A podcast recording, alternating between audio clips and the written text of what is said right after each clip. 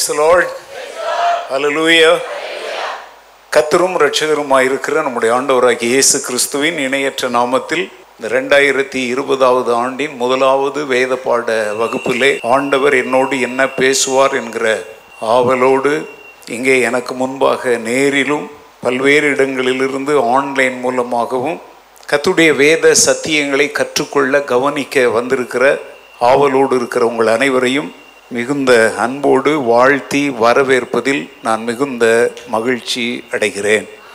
ஹலலூய கடந்த வருடம் முழுவதும் மீட்பின் சத்தியங்கள் என்கிற தலைப்பிலே சிருஷ்டிப்பு முதல் இனிமேல் நாம் அடைய போகிற நித்திய வாழ்வு வரை உள்ள வேதாகமத்தின் ஒரு முக்கியமான பாடத்தை மீட்பின் மீட்பு மீட்பர் மீட்பினால் கிடைக்கும் ஆசீர்வாதங்கள் என்ன? மீட்கப்பட்டவர்களுடைய பொறுப்புகள் என்ன? மீட்கப்படாதவர்களுடைய நிலைமை என்ன? என்று பல்வேறு தலைப்புகளிலே மொத்தம் ஏழு பாடங்களை செவன் சாப்டர்ஸ் நம்ம வந்து கற்றுக்கொண்டிருக்கிறோம். இதில் வந்து தேவன் முதல் சாத்தான் முதல் மனிதன் சிருஷ்டிக்கப்பட்டது முதல் தேவனுடைய திட்டத்தை சாத்தான் எப்படி மக்களை தவறாக வழிநடத்தி அவர்களுக்குள்ள இருந்த விசுவாசத்தை எடுத்து போட்டு மனிதரை பாவம் செய்ய வைத்தான். அதனாலே மனுக்குலத்திற்கு என்னவெல்லாம் நேரிட்டது? என்று பல்வேறு விஷயங்களை நம்ம அலசி ஆராய்ந்தோம். பாடங்களெல்லாம் நீங்கள் உங்களுடைய இடைப்பட்ட கிறிஸ்மஸ் கொண்டாட்டங்கள் புத்தாட்டு கொண்டாட்டங்களில் மறந்து போயிருக்க மாட்டீங்க அப்படின்னு நான் நினைக்கிறேன். நீங்கள் மௌனமாக இருக்கிறதே மௌனம் சம்மதத்திற்கு அடையாளம் அப்படின்னு காட்டுது. என்ன தலைப்பில் பாடம் நடத்தினன்றதா ஞாபகம் இருக்கா? என்னது? மீட்பின் சத்தியங்கள். ட்ரூத்ஸ் ஆஃப் ரிடம்ஷன் ஓகே கடைசியாக நான் என்ன பாடம் நடத்தினேன் என்பதை கேட்டு நேரத்தெல்லாம் வீணாக்க விரும்பலை. ஏன்னா உலகத்தில் மிக விலையேறப்பெற்றது நேரம்தான். ஏழாவது பாடத்தில் மீட்பின் மாபெரும் திட்டம். The great plan of redemption அப்படிங்கிற தலைப்பில் டிசம்பர் மாதம் முதல் வாரத்தில் கடைசியாக உங்களுக்கு வேத பாடம் அதில் நடத்தினேன் அதை வந்து கொலோசையர் ஒன்றாவது அதிகாரம் ஒன்பது முதல் பதினான்கு வரையுள்ள வசனங்களிலிருந்து நாம் கவனித்தோம். அதில் என்ன கற்றுக்கொண்டோம்? நம்மை நாமே என்ன செய்ய முடியாது? மீட்டு கொள்ள முடியாது. நம்முடைய நற்செயல்களும் நம்ம என்ன செய்யாது? மீட்காது. நம்முடைய கல்வி அறிவு ஞானம் புத்தியும் நம்ம என்ன செய்யாது? மீட்காது. நல்ல குணங்கள் நற்குணங்கள் அல்லது பக்தியான தோற்றமுள்ள ஒரு மாய்மால வாழ்க்கையும் நம்ம என்ன செய்யாது? ரட்சிக்காது மீட்காது. பாரம்பரிய வழிமுறைகள். காலா காலமாக மக்கள் கை கொண்டு வருகிற சடங்காச்சாரங்கள் சாங்கியங்கள் பாரம்பரியங்களும் நம்ம என்ன செய்யாது? மீட்காது. அப்படின்னு சொல்லிட்டு கடைசியாக என்ன சொன்னேன்னா மீட்பில் அடங்கி இருக்கிற எத்தனை காரியங்களை சொன்னேன்? ஐந்து காரியங்களை நான் சொன்னேன். ஆனால் உங்களில் சிலர் வந்து நான் நான்காவதாக சொன்ன காரியத்தை நீங்கள் கவனிக்காமல் விட்டுருக்குறீங்க. ரொம்ப ஆர்வமுள்ள ஒரே ஒரு சகோதரி மாத்திரம் வந்து அப்பா நீங்கள் இதை சொல்லலை அப்படின்னு சொன்னாங்க. ஆனால் நான் வந்து அதை எடுத்து சொன்னப்போ ஓ நீங்கள் சொன்னீங்க நான் தான் எழுதாமல் விட்டுட்டேன் அப்படின்னாங்க. அப்படி இருக்கணும். பாருங்கள் அதை கூட நான் எவ்வளோ ஞாபகம் வச்சுருக்கிறேன். இட்ஸ் வெரி இம்பார்ட்டண்ட் ஏங்க வேத பாடம் என்பது நல்லா கவனிங்க. தேவன் நம்மோடு பேசுகிற நேரம். புரியுதா? நம்மளோளா வளவளான்னு பேசுவோம். ஆண்டவர் வந்து அவசியமானதை பேசுவார். நம்முடைய ஆத்துமா பிரயோஜனம் அடையும்படியானதை ஆண்டவர் பேசுவார். அதனால் திரும்பவும் உங்களுக்கு ஒரு முறை சொல்கிறேன் அட்லீஸ்ட் இந்த புதிய வருஷத்திலாவது நீங்கள் கேட்கிற விதத்தை குறித்து எச்சரிக்கையாயிருங்கள் கவனமாயிருங்கள் என்று வேதம் சொல்லுது. கரெக்டா you should learn the art of listening நான் செய்கிறது the art of teaching or preaching but you have to learn the art of listening நான் வந்து பிரசங்கிக்கிற ஒரு கலையை இப்போ கையாண்டுட்டு இருக்கிறேன் நீங்க எப்படி கவனிப்பது என்கிற ஒரு கலை இட்ஸ் அன் ஆர்ட் அது ஒரு மிகப்பெரிய காரியம். அதையும் நீங்கள் கற்றுக்கொள்ளணும். உலகத்தில் வந்து மிகப்பெரிய பிரச்சனை என்ன தெரியுமா? நமக்கு தேவையான எல்லா விஷயங்களும் இருக்குது உலகத்தில். ஆனால் நம்ம ஒன்றுமே தெரியாதவர்களைப் போல வாழ்ந்து கொண்டிருப்பதற்கு காரணம் என்னன்னா கற்றுக்கொள்ளும் வழிமுறைகளை நாம் என்ன செய்யாமல் இருக்கிறோம்? அறியாமல் இருக்கிறோம்.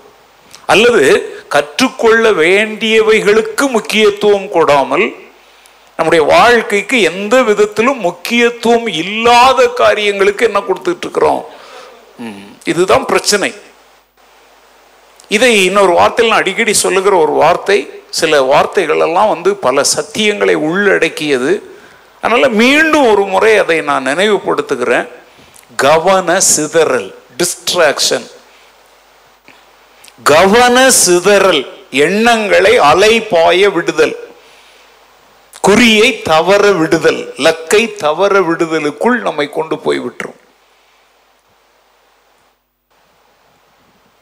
பழமொழி சொல்லுவாங்க பள்ளியினில் தூங்கியவன் நான் என்ன சொல்றேங்க தூங்குறவன் மாத்திரம் கல்வியை இழக்க மாட்டான். கண் விழிச்சு பார்த்துக்கிட்டே இருப்பான். ஆனா எண்ணம் யோசனை எங்கேயோ இருக்கும். அவனும் கல்வியை இழப்பான். தூங்குறவன் மாத்திரம் இல்லை. இங்கே தான் இருக்கிறோம் விழிச்சிக்கிட்டு தான் இருக்கிறோம் வாத்தியாரை பார்த்துக்கிட்டு தான் இருக்கிறோம் நோட்டில் எழுதிக்கிட்டு இருக்கிறோம் ஆனால் எண்ணம் நினைவு யோசனை சிந்தனை எல்லாம் வேற எங்கேயோ வட்டமிட்டுக்கிட்டு இருக்கும். உங்களுக்கு புரியுதா நான் என்ன சொல்கிறேன்னு இப்போ நீங்களே உங்கள் நடைமுறை வாழ்க்கையை பாருங்களேன். சில சமயத்தில் யாரோ உங்களை பார்த்து இதே சொல்லிகிட்டு இருப்பாங்க. நீங்கள் எப்படி கேட்குற மாதிரி. நான் சொன்னது புரிஞ்ச என்ன சொன்னீங்க? ஐயோ நான் கவனிக்கல திரும்ப சொல்லுங்கள் நிறைய பேருடைய வாழ்க்கையில் இது நடக்குதுங்க.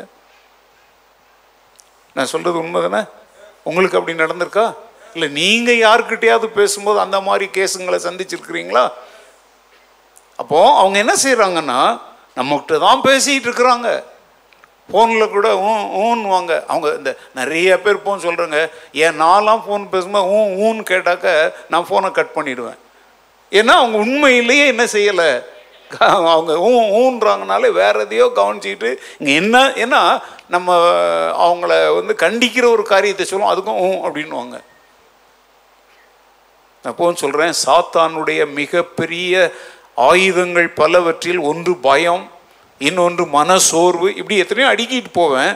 ஆனால் இன்னைக்கு நான் திரும்ப ஒரு முறை நினைவுபடுத்துகிறேன். உன்னை பயத்தினால வீழ்த்த முடியலை உன்னை மனசோர்வுனாலையும் வீழ்த்த முடியலை. இன்னைக்கு கூட பைபிள் ஸ்டடிக்கு நீ வந்துடக்கூடாது அப்படிங்கிறதுக்கு அவன் எவ்வளவோ பிரயாசங்கள் எடுத்தான் தப்பி பிடிச்சி வந்துட்ட. இப்போ இங்கே உள்ளே வந்துட்ட தெரியுமோ? அதனால அவன் விட்டுருவான்லாம் அர்த்தம் கிடையாது. உன்னுடைய எண்ணங்கள் யோசனைகளை இங்கிருந்து வேற எங்கேயோ திருப்புவது அவனுடைய வேலை. இன்னைக்கு இது உலகம் முழுவதும் இருக்கிற பிரச்சனை. படிக்கிற பிள்ளைங்க சரியாக படிக்காம போறதுக்கு காரணம் கவன சிதறல். ஒரு வேலையை நேர்த்தியாக திறமையாக செய்ய முடியாமல் அதை ஒழுங்கற்ற முறையில் செய்து முடிப்பதற்கு காரணம் கவன சிதறல்.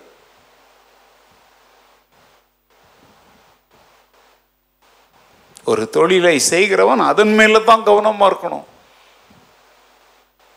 ஃபோன் பேசிட்டு சிரிச்சுக்கிட்டு எதையோ சொல்லிக்கிட்டு டொப்புன்னு இருக்கிற விலை உயர்ந்த பொருட்கள் எல்லாம் கீழே போட்டுருவாங்க உடச்சிடுவாங்க. இல்லை விலை உயர்ந்த ஒரு பொருளை கட் பண்ணும்போது அறுக்கும்போது ஒரு ஒரு ஒரு பென்சிலில் கோடு போடும்போது இங்கே ஏதோ ஒரு ஜோக்கை சொல்லியிருப்பாங்க அதை கேட்டுட்டு தப்பாக ஒரு எக்ஸ்ட்ரா ஒரு இன்ச்சை கட் பண்ணிடுவாங்க. அப்படின்னு இதெல்லாம் இப்போ அனுபவத்தில் இருந்து அப்படியே பேசுகிறேன் நடைமுறை வாழ்க்கையில் கூட நான் சொல்லுங்க நீங்கள் ஆவிக்குரிய வாழ்க்கை ஒரு பக்கம் இருக்கட்டும். அதை நடைமுறை வாழ்க்கையிலிருந்து தான் நம்ம புரிந்து கொள்ள முடியும். இப்போ நிறைய ஆக்சிடெண்ட்லாம் பார்த்தீங்கன்னா யாரோ வந்து இடித்ததுனாலலாம் ஆக்சிடெண்ட் அது வந்து நடக்குது. ஆனால் இப்போ கூட ஒன்று ரெண்டு ஆக்சிடெண்ட்ஸ்லாம் நான் கேள்விப்பட்ட போது யாரும் வந்து இடிக்கலை. இவங்க வந்து என்ன செஞ்சாங்க? கவனக்குறைவாக வண்டி ஓட்டினாங்க. அதனால் அவங்களே ஸ்கிட் அதுக்கு பேர் நாட் ஆக்சிடென்ட் ஸ்கிட் ஆகுறது. நீங்க ஆவிக்குரிய வாழ்க்கையில் எல்லாமே சாத்தானே இழுத்து தள்ளிட்டான் அப்படின்னு சொல்லாத. உன் கவனத்தை அவன் இழுத்தான் நீ விழுந்த. அதனால் நான் எண்ணங்களை அடக்கி ஆழ பழகுகிறவன் தாங்க வெற்றியுள்ள மனிதன். சிந்தனைகளை ஒரு மனிதன் ஆழ கட்டுப்பாட்டுக்குள் வைக்க பழகி கொண்டானானால் அவன் வெற்றியுள்ள கிறிஸ்தவனாக வாழ முடியும். சிந்தனைகளை ஆளுகை செய்ய கட்டுப்பாட்டுக்குள் வைப்பதற்கு நமக்கு உதவி செய்கிற ஒரு தேவ ஆவியானவர் நமக்குள் நம்மோடு இருக்கிறார்.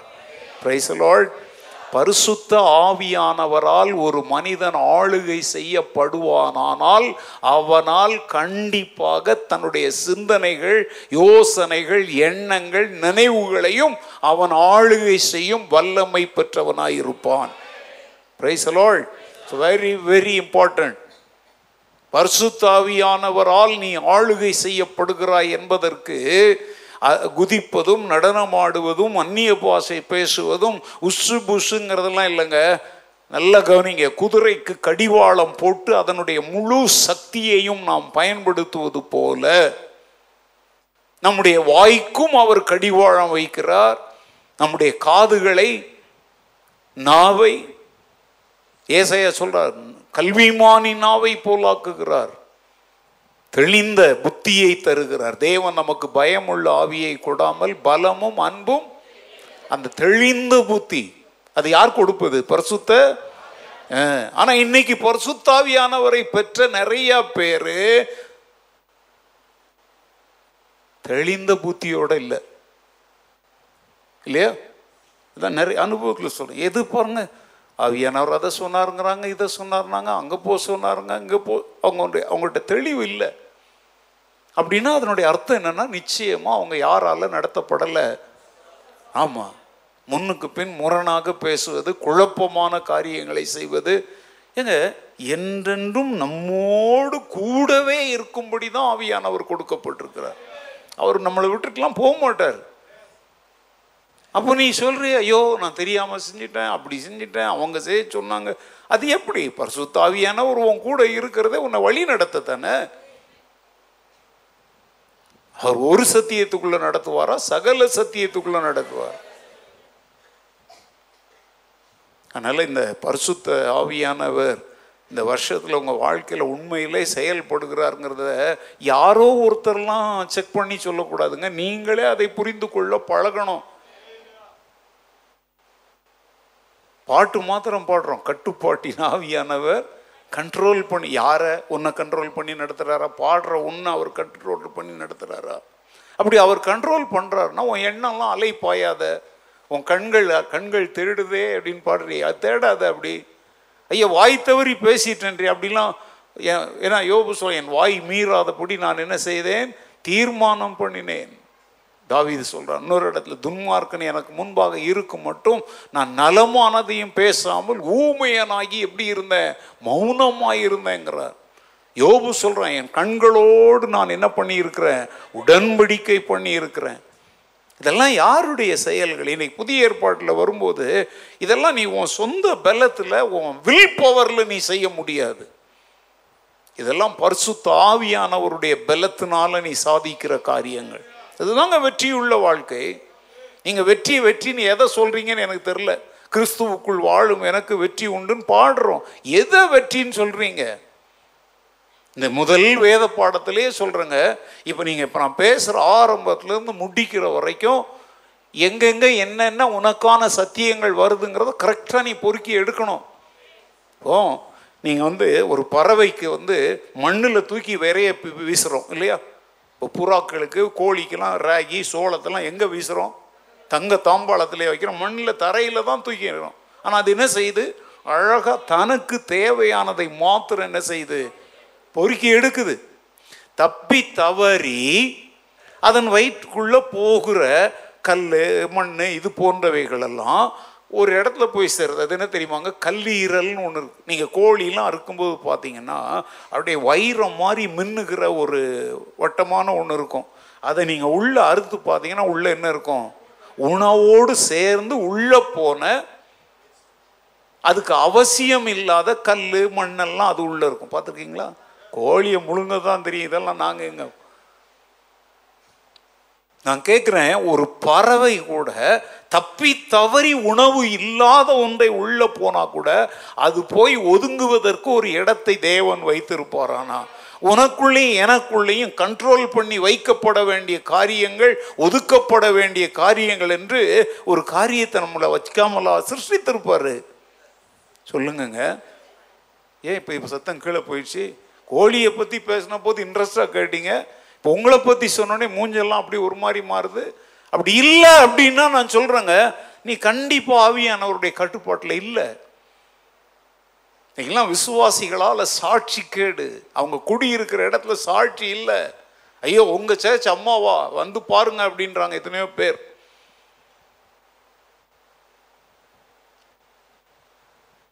ஒரு முறை எனக்கு ஒரு ஃபோன் வந்துச்சு. யாருன்னே தெரில அப்போ யார் நீங்கள் என்ன அப்படின்னா நீங்கள் தான் ஃபாதரா அப்படின்னாங்க. ஆமாம் நான் ஃபாதர் தான். என்ன? சொல்லுங்கள் என்னென்னா? யாருன்னே தெரியாதுல்ல. அப்போ ஒரு ஏரியாவிலேருந்து நாங்கள் பேசுகிறோம் அப்படின்னு சொல்லி சார் நீங்கள் சொல்லுங்கள் சார். இவ செய்கிறது நியாயமா? யாருமா யாருன்னா? இப்போ ஒரு பேரை சொல்கிறாங்க அவெல்லாம் எதுக்கு சார் உங்கள் சர்ச்சுக்கு வர்றா? நாங்கள் கேள்வி போட்டோம். நீங்களாம் அப்படியே மூஞ்சிக்கு மூஞ்சி அடிச்சிருவீங்களாம் பேசிடுவீங்களாம் உங்கள் பேச்சை கேட்டுட்டு அவங்களுக்கு சொல்ல தெரில பிரசங்கன்னு கூட சொல்ல தெரில உங்கள் பேச்சை கேட்டுட்டு வந்தா சார் இவள் இப்படி பஜாரியாக இருக்கிறா? ஒரு அம்மாவை பற்றி அவங்க ரோட்டில் இருக்கிறவங்கங்க இவங்க பேசுகிற அவங்க ஒரு- அவங்க பேசின தமிழ்லாம் அப்படியே என்னென்னோ பேசுகிற அவங்க அந்த கொச்சை தமிழில் சொல்கிறாங்க அதை இப்போ நான் சொல்ல முடியுமா? அவங்க சொல்கிறாங்க அந்த பொம்பளை கொஞ்சம் சொல்லி வைங்க சார். நான் சொன்னேம்மா அப்படி தனியாலாம் சொல்ல முடியாது. பொத்தாம் பொதுவாக நாங்கள் பிரசங்கத்தில் எல்லாருக்கும் பேசுகிறோம் அவங்க என்ன சொல்கிறாங்க தெரியுமா? இந்த ஞாயிற்றுக்கிழமை அந்த பொம்பளைக்கு உரைக்கிற மாதிரி கொஞ்சம் குத்தி பேசுங்க சார். ஏங்க அவங்க சொன்னாலும் சொல்லாட்டிலும் நாங்கள் எப்போதுமே உரைக்கிற மாதிரி தான் பேசுகிறோம் அப்படியே எங்களுக்கு அங்கே நடந்தவைகள் தெரியலனாலும் எங்கள் நாவை கட்டுப்படுத்துகிற ஆவியானவர் எங்கள் நாவின் மூலமாய் பேசத்தாங்க செய்கிறாரு ஹலோ? மனசாட்சி உள்ளவர்கள் சிந்தித்து பாருங்க. சும்மா பேசணுங்கிறதுக்காகலாம் நாங்கள் பேசுறதுல சும்மா எழுதணும்லாம் எழுதுறதில்ல. நேற்றைக்கு ஒரு பதிவு போட்டிருந்தேன். நீ செய்த ஏதோ ஒரு நன்மையை யாரோ ஒருவர் மறந்துட்டாங்க அப்படிங்கிறதுக்காக நீ பொதுவாக எல்லாருக்கும் செய்கிற நன்மைகளை செய்யாமல் என்ன செஞ்சிடாத? ஏங்க இதை இது சும்மா ஒரு கருத்து தான் ஆனால் நேற்றைக்கு மத்தியானமே வெளிநாட்டிலிருந்து ஒரு சகோதரன் கூப்பிட்டு பாஸ்டர் இது வந்து தீர்க்க தரிசனமாக என்னோட ஆண்டவர் பேசுகிறார் ஏன்னா இந்த காரியத்தை குறித்து நான் என் மனதில் என்ன செஞ்சிட்டு இருந்தேன்? குழம்பிட்டு இருந்தேன். இன்னைக்கு காலையில் நான் ஒரு பெரிய குழப்பத்தில் இருந்தேன். இதை வாசித்த உடனே என் குழப்பமெல்லாம் தீர்ந்துருச்சு. ஆண்டவர் என்கிட்ட என்ன எதிர்பார்க்கிறாருங்கிறத நான் புரிஞ்சுக்கிட்டேன். இன்னொரு பதிவை போட்டிருந்தேன். எல்லாம் சொல்லிகிட்டு இருக்கிற நேரம் இல்லை நீங்களே ஃபேஸ்புக்கில் இருக்கிறவங்க நீங்களே அந்த ஃபீட்பேக் எல்லாம் கமெண்ட்ஸ் எல்லாம் வாசித்திருப்பீங்க. ஒருவர் எழுதுகிறார் மெய்யாகவே இது தேவனுடைய தீர்க்க தரிசன வார்த்தை தான். ஏங்க தீர்க்க தரிசன வார்த்தை நல்லா கவனிங்க. அது எழுதினாலும் சரி பேசினாலும் சரி. ஒருத்தர்லாம் ஒருத்தரை பற்றி எங்களுக்கு போட்டு கொடுக்கணும்லாம் அவசியமே இல்லைங்க. தேவனுடைய ஆவியானவரால் ஆளுகை செய்யப்பட்டு அவருடைய கண்ட்ரோலில் இருக்கிற மனிதனுடைய நாவிலிருந்து புறப்படுகிற வார்த்தைகள் ஒருபோதும் வீணானவைகளாக வெறுமையானவைகளாக வராது.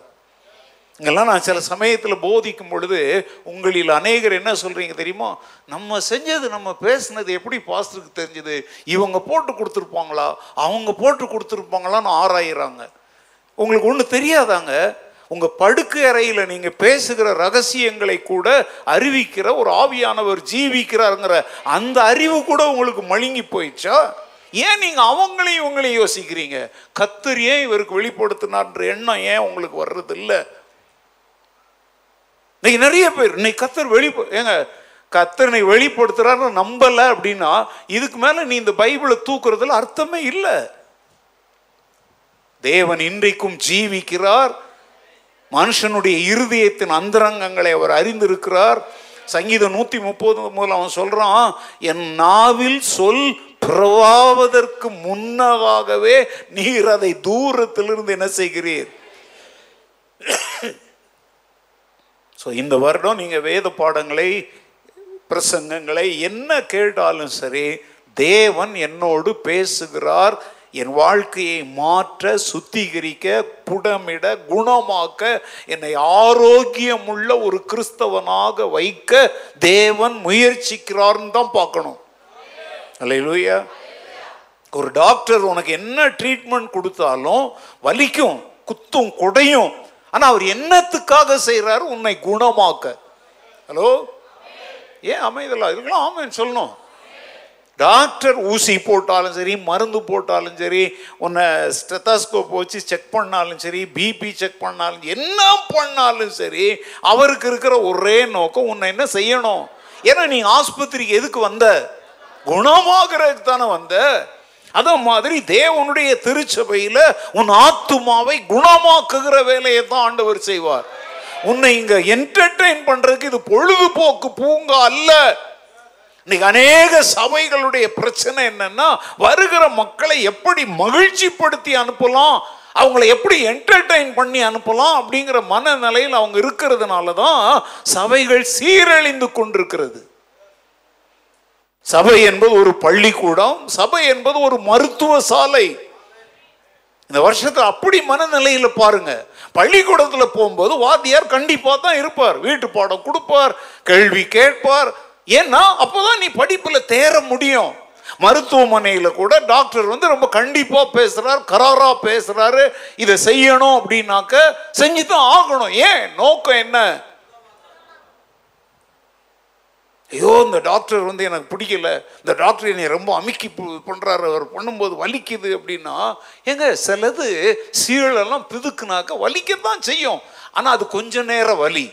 அந்த உள்ளே இருக்கிற சீழ் வெளியே வந்து அதில் கொஞ்சம் அப்படி டிஞ்சர்லாம் போட்டு கழுவி ஒரு சின்ன பேண்டேஜ் போட்டு விட்டாங்கன்னா மறுநாள் நீ நல்லா ஆயிடுவ. ஹலோ பக்கத்தில் இருக்கிறவங்களும் அவங்கள இவங்கள யோசனைக்கு வரக்கூடாது. உன் யோசனைக்கு வர வேண்டியவர் ஆண்டவர். இது என்னுடைய உபதேசங்களா இருக்கலாம் உலகத்தில் யார் பேசுகிற உபதேசங்களை கேட்டாலும் ஆண்டவர் என் மேல் வைத்திருக்கிற மகா பிரிய இரக்கத்தினாலே என்னை சீர்திருத்துகிறார். என்னை சீர் பொருந்த பண்ணுகிறார். நல்வழிப்படுத்துகிறார். என்னை சுத்தமாக்குகிறார். சுத்தமானாதான் நீ பரிசுத்தமாக முடியும். சுத்தமாகுதல் ஒண்ணாம் வகுப்புனா பரிசுத்தமாகுதல் ரெண்டாவது வகுப்பு. நீ நீ தொடவே கூடாது வசனத்தில் நீ ஒண்ணுமே செய்யக்கூடாதுன்னா அப்போ நீங்க வர்றதுல அர்த்தமே இல்லை. குறிப்பாக என்னை போன்றவர்களுடைய உபதேசங்களை அநேகர் அப்படிதான் ரொம்ப சலிச்சுக்கிறாங்க. என்ன செய்கிறாங்க ரொம்ப சலிச்சுக்கிறாங்க. ஏங்க என் அழைப்பை நான் நிறைவேற்றுகிறேன். இப்போ டாக்டரில் ஜென்ரல் டாக்டர் இருக்கிறாங்க. அங்கங்கே ரோடுங்களில் கிளினிக் போட்டு. அவங்கெல்லாம் உங்களை ரொம்பலாம் ஒன்றும் கஷ்டம்லாம் படுத்த மாட்டாங்க. இல்லையா? ஆனால் நீங்கள் சர்ஜன் ஒரு ஆள் இருப்பார். சர்ஜன்னாலே என்ன?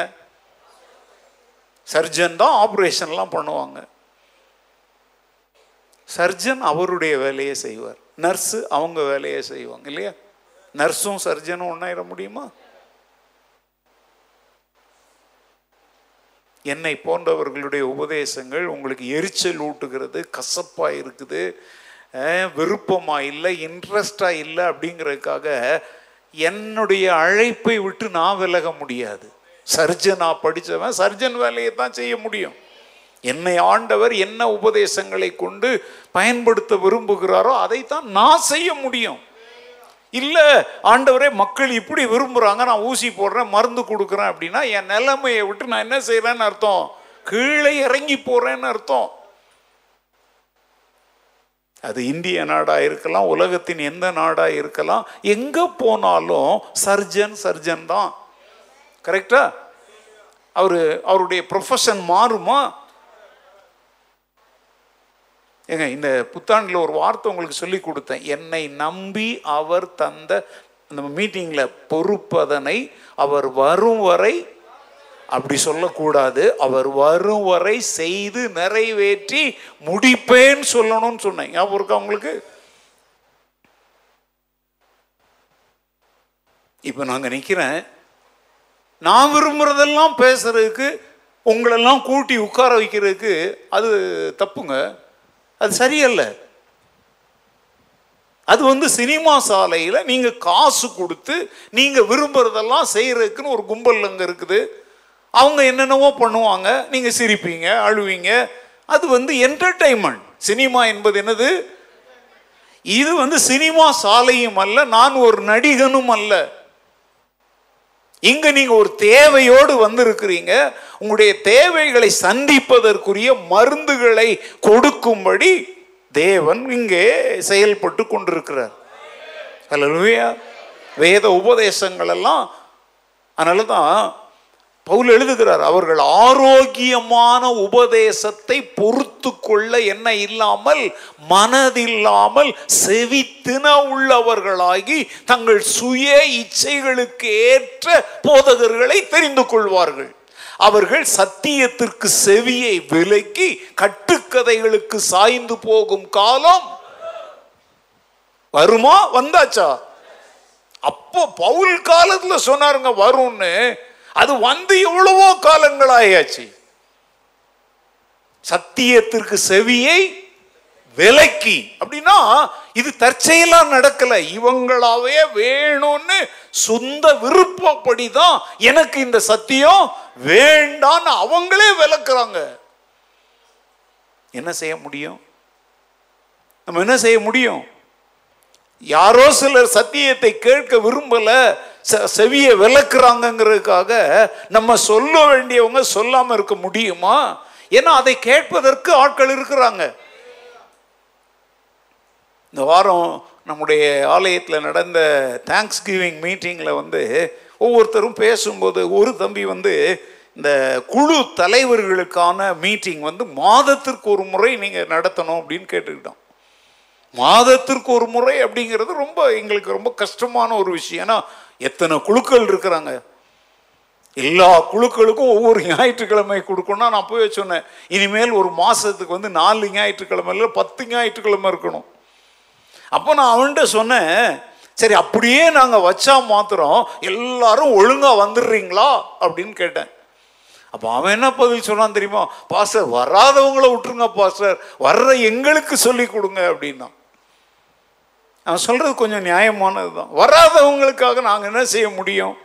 ஆனால் நாங்கள் வர்றோம் இல்லையா? எங்களுக்காக நீங்கள் நடத்துங்க அப்படின்னா. நான் இதை எதுக்கு சொல்கிறேன் தெரியுமாங்க இப்போ இதை நான் பேசும் பொழுது இங்கேயும் உலகத்தின் பல பகுதியிலையும் பலர் கேட்குறாங்க சிலர் ஒரு அஞ்சு நிமிஷம் கேட்டுட்டு ஆஃப் பண்ணிடுவாங்க. ஏன்னா அவங்களுக்கு இது இஷ்டமான போதனைகள் அல்ல கஷ்டமான போதனைகள். ஆனால் சிலர் முடிவு வரைக்கும் என்ன செய்கிறாங்க பார்க்குறாங்க. நடு நடுவே தங்களுடைய கருத்துக்களை எழுதுகிறாங்க. இப்போ பத்து நிமிஷத்துலேயே சிலர் போயிடுறாங்கங்கிறதுக்காக நானும் பத்து நிமிஷத்துலேயே முடிச்சிட முடியுமா? இல்லை. ஏன்னா கேட்க மனதாக இருக்கிற இன்னொரு கூட்டம் இருக்குது. அவங்களுக்காகவாவது என் பணியை முழுமையாக நான் என்ன செய்யணும்? செய்து ஆகணும் ஹலோ ஸோ இந்த ரெண்டாயிரத்தி இருபதுலையும் சூழ்நிலைகள் எப்படி இருந்தாலும் சரி சரீர சுகம் பலன் பலவீனம் எப்படி இருந்தாலும் சரி என்னை நம்பி ஆண்டவர் தந்த போதிக்கிற பொறுப்பை உண்மையும் உத்தமமும் நேர்மையுமாக செய்ய வேண்டும் என்கிற அர்ப்பணிப்போடு உங்க முன்னால நான் நிற்கிறேன் ஹலலூயா ஸோ அந்த ஐந்து காரியங்கள் என்னங்கிறத சொல்லிட்டு இன்றைக்கு பாடத்துக்குள்ள போகிறேன் நம்பர் ஒன் பாவம் என்கிற பிரச்சனைக்கு என்ன காணப்பட்டது? தீர்வு காணப்பட்டது. ரெண்டு சாத்தானின் அதிகாரத்திலிருந்து நாம் என்ன செய்யப்பட்டோம்? விடுதலை செய்யப்பட்டோம். மூன்று சாத்தான் தன் ஆளுகையிலிருந்து என்ன செய்யப்பட்டான்? ஆமாம் அன்றை கடைசி வகுப்பில் நீங்கள்லாம் கவனிக்காம விட்ட நாலாவது பாயிண்ட் என்ன தெரியுமா? நம்முடைய பழைய எஜமானனாகிய சாத்தானை குறித்த பயத்திலிருந்து நாம் என்ன ஆனோம்? விடுதலை ஆனோம்.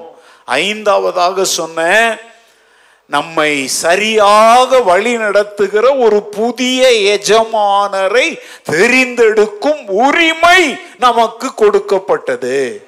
அல்லேலூயா இதுதான் மீட்பின் மாபெரும் திட்டம். The great plan of redemption okay இந்த ரெண்டாயிரத்தி இருபதாவது வருஷத்துல எட்டாவது பாடத்திலிருந்து நான் துவங்க இருக்கிறேன்.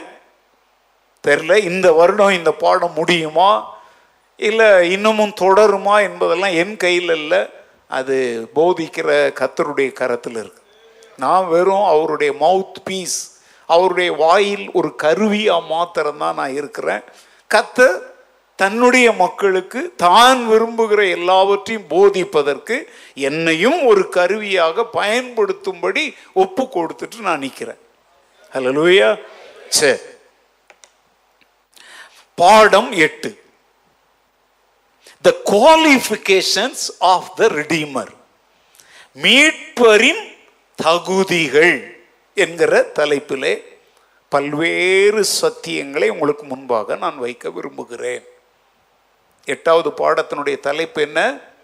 மீட்பரின் வாயத்திறன் சொல்லுங்க. மீட்பரின் தகுதிகள் the qualifications of the redeemer அது என்னங்க? மீட்பருக்கு தகுதிகள்? இதுதான் ரொம்ப முக்கியமான இப்போ நான் இப்போ நான் வந்து இந்த மீட்பின் சத்தியங்களுடைய பாடத்தினுடைய ஹார்ட்டில் நிற்கிறேன் ஹார்ட் இதுதான் இதயம் போன்ற சத்தியம். ஏன்னா உலகத்தில் நிறைய பேர் தங்களை மீட்பர் என்று சொல்லி கொண்டார்கள். இன்றைக்கும் சொல்லி கொண்டு இருக்கிறார்கள். இப்போ நல்லா கவனிங்க. ஒருத்தன் தண்ணியில் விழுந்துட்டான். கடல்லையோ ஒரு பெரிய அலையிலேயோ ஒரு சுனாமியிலேயோ ஒருத்தன் சிக்கிட்டான். இல்லை ஒரு பெரிய கொட்டுகிற மழையில் அப்படியே வெள்ளக்காடாய் மிதக்குது. மக்களெல்லாம் சிக்கி கொண்டு இருக்கிறாங்க அவங்கள மீட்பதற்குன்னே ஒரு குழு இருப்பாங்க தெரியுமா? மீட்பு படை. பார்த்துருக்கீங்களா? பார்க்கல. கொஞ்சம் ஒரு ரெஸ்பான்ஸ் கொடுங்க. சரி நீங்கள் போய் மீட்டுட்டு வந்துடுவீங்களா? ஏன் முடியாது? ஏன் உங்களுக்கு கை இருக்குது கால் இருக்குது அவங்க அதற்கு என்ன செஞ்சுருக்குறாங்க? பயிற்சி பெற்றிருக்கிறாங்க. தீயணைப்பு படைன்னு ஒன்று இருக்குது அவங்க வேலை என்ன? நீங்கள் நினச்சிக்கிட்டு இருக்கீங்க. அப்படியே தண்ணி அப்படியே பிடிச்சி நான் கூட தான் பிடிப்பேன் அப்படின்றீங்க. நீங்கள் பிடிங்க பார்க்கலாம். உங்களால் அந்த ஃபோர்ஸில் வர்ற அந்த பைப்பே கூட உங்களால் பிடிக்க முடியாது. ஆ? ஆ. அதை இங்கேருந்து அதில் வெறும் தண்ணியை பீச்சி அடிப்பது மாத்திரம் தீயணைப்பு படை வீரர்களுடைய வேலை இல்லைங்க. அவங்க பெரிய பெரிய கிரேன்ஸ் வச்சுருப்பாங்க. இருபத்தேழாவது மாடியில் முப்பதாவது மாடியில் ஜன்னல் வழியாக ஒருத்தங்க காப்பாத்துங்கன்னு கத்துவாங்க. அப்படியே ஒரு பெரிய ஏணி மாதிரி போகும். அதில் ஒரு சின்ன டப்பா மாதிரி இருக்கும். அதுக்குள்ளே ஒருத்தன் கவசம் மாதிரி அணிஞ்சிக்கிட்டு போவான். நெருப்பு அப்படியே எரிஞ்சிக்கிட்டு இருக்கும். பார்த்துருக்கீங்களா? அதெல்லாம் பார்க்கும்போதே நமக்கு அப்படி என்னவா இருக்கும்? பயமாக இருக்கும். ஆனால் அவன் என்ன செய்ய மாட்டான்? பயப்படான். அவனுக்கும் பயம் இருக்குங்க. சில அடி தூரத்துக்கு நீங்கள் மேலே போனாலே கீழே பார்த்தாலே கொலை என்ன செய்யும்? நடுங்கும். ஆனால் அவங்களுக்கு வந்து ஆரம்ப காலத்தில் அப்படிலாம் பயமாக இருக்கும். அப்புறம் போக போக போக என்ன ஆகுது? பயிற்சி பெற்று அப்படியே போய் அப்படியே நெருப்பெல்லாம் பிஞ்சு விழும். எப்படியாவது அவங்கள காப்பாற்றி ஒருவேளை கீழே கொண்டு வர முடியலைன்னா அங்கேருந்து அவன் போடுவான். கீழே ஒரு சிலர் வந்து என்ன பண்ணுவாங்க? நெற்று எதையோ பிடிச்சி அவங்கள என்ன செய்ய இதெல்லாம் வந்து ரெஸ்கியூ ரிடீமிங் இதெல்லாம் என்னென்ன தெரியுமா? இதுக்கு பேர் தாங்க ரிடம்ஷன் இதான் மீட்கிறது. அதனால தான் அந்த படைக்கு பேரை என்ன பேர்? மீட்பு படை. அப்போ மீட்பு பணியில் படிச்சவங்கெல்லாம் போய் ஈடுபட்டுற முடியுமா? அழகா இருக்கிறவங்கெல்லாம் போய் ஈடுபட்டுற முடியுமா? பணக்காரெல்லாம் போய் ஈடுபட்டுற முடியுமா? இல்லை. அதற்கென்று சிறப்பான தகுதிகளை உடையவங்கத்தான் அதை செய்ய முடியும். இந்த டிவியில் பார்த்தீங்க அப்படின்னா சில சாகசங்கள் எல்லாம் காட்டுறோம் அதான் பைக்கில் ரேஸ் பண்ணுறது காரை வந்து கரடு முரடான மலை பாதைகள்லாம் ஓட்டுற மாதிரி காட்டுறோம். ஆனால் காட்டிகிட்டே வரும்போது அங்கே ஒரு விளம்பரம் போடுறோம். இது இதற்காக பயிற்சி பெற்ற நிபுணர்களால் செய்யப்படுவது.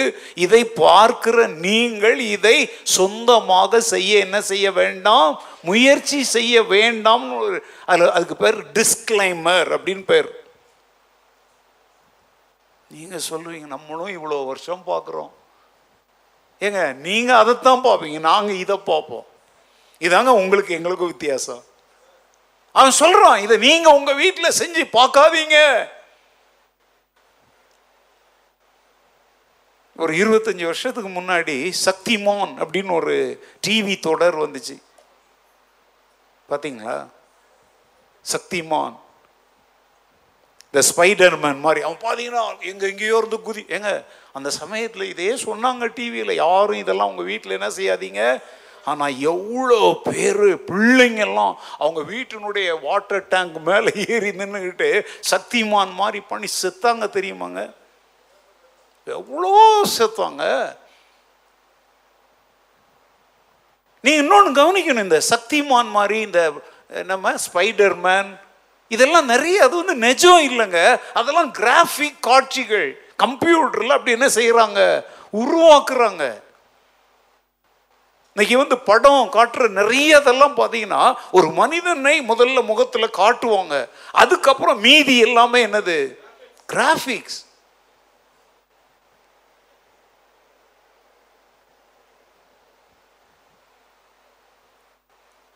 ஏன்னா அவனால் நிச்சயமாக அதெல்லாம் என்ன செய்ய முடியாது. செய்ய முடியாது. அந்த க்ளோஸ்அப்பில் மாத்திரம் அவங்க முகத்தை காட்டுவாங்க. மீதி எல்லாமே என்னது? ஒரு காலத்தில் டூப் அப்படின்னு சொல்லுவாங்க. இப்போ டூப் கூட இல்லை. எல்லாமே கம்ப்யூட்டரில் என்ன செஞ்சிட்டாங்க? கிராஃபிக்ஸாக காட்டி முடிக்கும் போதும் அவன் முகத்தை காட்டுவாங்க. தட்ஸ் ஆல் எதற்காக இந்த இடத்துல இவ்வளோ விவரமாலாம் நான் சொல்கிறேன் அப்படின்னா இன்னைக்கு நிறைய மீட்பர்கள்லாம் கிராஃபிக் காட்சியில் வருகிற மீட்பர்கள். ஆனால் நாம் பிரசங்கித்து கொண்டிருக்கிற மீட்பர் டூப்பும் அல்ல கிராஃபிக்லையும் பண்ணல. நிஜமாகவே மீட்பருக்குரிய அத்தனை தகுதிகளோடும் மனித குல மீட்பராக வந்தவர். லேலுயா. இயேசு கிறிஸ்துவனுடைய வாழ்க்கை வரலாறு என்பது ஒரு திருவிளையாடல் அல்ல.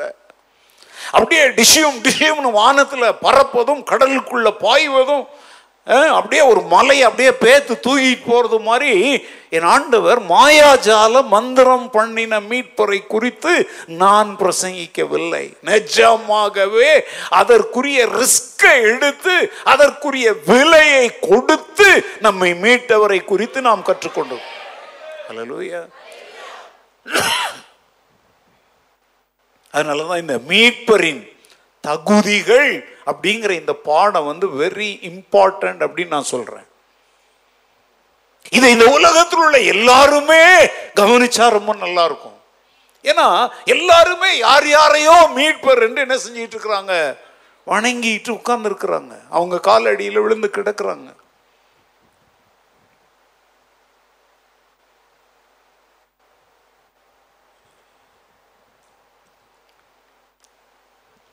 நித்தம் நித்தம் ஆனந்தமாய் வாழ்ந்தவர் நித்தியானந்தா. இப்போ அவர் எங்க இருக்கிறார்னு யாருக்குமே தெரியலங்க. மாயாஜாலம் மாதிரி எங்க எங்க நம்ம அரசாங்கமே உங்களுக்கு தெரியுமா? மத்திய அரசாங்கம் மாநில அரசாங்கம் போலீஸ் துறை எல்லாமே இப்போ ரெண்டு மூணு நாளைக்கு முன்னே சொல்லி என்ன ஒரு அறிவிப்பு கொடுத்தாங்க தெரியுமா? நித்தி ஆனந்தா எங்க இருக்கிறார் என்பதை என்ன செய்ய முடியவில்லை? எனக்கு தெரிஞ்ச வரைக்கும் சமீப நாட்களில் என் அறிவு கேட்டின வரைக்கும் ஒரு மனிதனை கண்டுபிடிக்க முடியலை அப்படின்னு சொல்லி அரசாங்கமே அறிவிப்பு வெளியிட்டது. இது தான் இருப்பாங்க. ஆனால் தினந்தோறும் யூடியூப்பில் வர்றோம் தன் சீடர்களோடு என்ன செய்கிறோம் பேசுகிறோம் என்னவோ சொன்னாங்க அமெரிக்காவுக்கும் அது என்ன ஏதோ ஒரு ஈக்குவடாருக்கும் நடுவில் இருக்கிற கரீபியன் ஏதோ ஒரு தீவுக்குள்ளே இருக்கிறான்னாங்க. அப்புறம் எங்கள் அப்படி இருந்தால் போய் தூக்கிட்டு வந்துட வேண்டியதானே ஈக்குவடார் நாட்டில் இருக்கிறான்னாங்க. ஆனால் பாருங்க தினந்தோறும் யூடியூப்பில் எதையோ எங்கள் யூடியூப்காரனால இதை கண்டுபிடிக்க முடியாதா? அது எங்கிருந்து பதிவேற்றம் செய்யப்படுகிறது? ஓகே இப்போ நான் நித்யானந்தா பற்றி பேசுறது என் வேலை இல்லை. எதுக்கு சொல்கிறேன் தெரியுமா? இந்த மாதிரி நித்தம் நித்தம் ஆனந்தமாய் ஒளிந்து வாழ்ந்து கொண்டிருக்கிறவனையும் மீட்பர் என்று பல லட்சம் மக்கள் நம்பி அவன் ஒரு நாட்டையே உருவாக்குகிறானாம் அந்த நாட்டுக்கு பேர் கைலாசம் அதுக்குன்னு ஒரு பாஸ்போர்ட் அதில். அவன் சொல்கிறாங்க இது வரைக்கும் எத்தனை ஐம்பது லட்சம் பேர் விண்ணப்பம் பண்ணிட்டாங்களாம்? அந்த நாட்டில் போய் குடி இருக்கிறதுக்கு பாருங்க இவனையும் இவனும் ஒரு மீட்பர்னு மக்கள் நம்புறாங்க.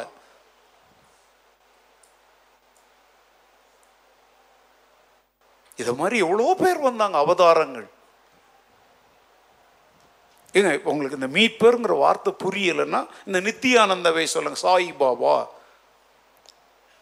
அவரையும் மீட்பர் தான் மக்கள் என்ன செஞ்சுக்கிட்டு இருந்தாங்க? நம்பிக்கிட்டு இருந்தாங்க. ஆனால் அவர் மறித்ததுக்கு அப்புறம் தான் பல்வேறு காரியங்கள் வந்து கோணலும் மாணலுமாக வருது. ஆந்திராவில் கல்கி பகவான் அப்படின்னு சொல்லி ஒரு பிரபலம் உங்கூர் பக்கத்தில் தான் இல்லையா பா, சாதாரண மனுஷன். அவரும் அவர் மனைவியும். இன்னைக்கு தோண்ட தோண்ட தோண்ட வந்துட்டே இருக்குங்க.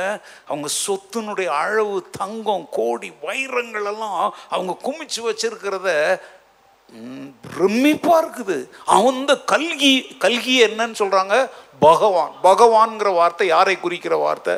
தெய்வத்தை குறிக்கிற வார்த்தை. ஆனா இந்த ஆள் சாதாரண பேண்ட் ஷர்ட்டை போட்டுக்கிட்டு மனைவியோட வாழ்ற ஒரு மனுஷனை ஆந்திராவில் சித்தூர் மாவட்டத்தில் தமிழ்நாடு ஆந்திரா கேரளா கர்நாடகாவில் இருக்க லட்சோப லட்சம் மக்கள் யாராக பார்க்குறாங்க? மீட்பராக பார்க்குறாங்க. இப்போ நம்ம பெங்களூரில் கூட பனசங்கரி பக்கத்தில் ஒருத்தர் இருக்கிறார். ஒன்றா ரெண்டாங்க. எவ்வளோத்த சொல்கிறது வெளிநாட்டில் கூட இது மாதிரி எவ்வளோ பேர் இருக்கிறாங்க. ஆனால் இதெல்லாம் படிக்கிறதுக்கு வேணா நல்லா இன்ட்ரெஸ்டாக இருக்கும். நேரம் போகும். உரிக்க உரிக்க வெங்காயம்ங்கிற கதையில தான் போய் முடியும். நத்திங் ஒன்றும் இல்லை. இந்த பட்டாசுல புஸ்வானம்னு ஒன்று இருக்கு தெரியுமா? பட்டாசே நீங்கள் பார்த்தது இல்லையா. நீங்கள் பட்டாசு வேணா அடுத்த வாரம் கொண்டாந்து காட்டுறேன் அதில் புஷ்வானம்னா அதை கொளுத்தணுன்னே என்ன செய்யும்? புஷ்ஷுன்னு போகும். அப்புறம் அவ்வளோதான் இன்றைக்கு உலகத்தில் மீட்பர்கள் என்று தங்களை அழைத்து கொள்ளுகிறவர்களுடைய பல வரலாறுகளை எல்லாம் நீங்கள் படித்து பாருங்கள் அது வெறும் என்னதுதான்? புஸ்வானம் தான் எந்த சாதனையும் மக்களுக்கான உண்மையான மீட்பும் அவர்களால் இதுவரைக்கும் வந்ததில்லை இனிமேலும் வரப்போவதில்லை. ஏனென்றால் தேவனுக்கும் மனுஷருக்கும் நடுவே மத்தியஸ்தராக மீட்பராக வந்த ஒரே ஒருவர் தாங்க வரலாற்றில் இருக்கிறார். அவர் தான் கர்த்தராகி இயேசு கிறிஸ்து. அதனால மீட்புங்கிற வார்த்தையை இயேசு கிறிஸ்து ஒருவரை தவிர வேற யாரோடும் அது என்ன செய்யாது? பொருந்தவே பொருந்தாது. இவன் அடுத்து சொல்ல போகிற வசனங்கள் சத்தியங்களை நீ கவனிக்கும் போதுதான் இயேசு கிறிஸ்து ஒருவர் தான் மெய்யான தேவன். அவர் ஒருவரே மனுக்குல ரட்சகர்னு சொல்லி எவ்வளவு உபத்திரவங்கள் பாடுகள் துன்பங்கள் வந்தாலும் கடந்த ரெண்டாயிரம் ஆண்டுகளுக்கு மே மேலாக இந்த சத்தியம் உலகமெங்கும் ஏன் அறிவிக்கப்படுகிறது என்பதை நீங்கள் புரிந்து கொள்ள முடியும்.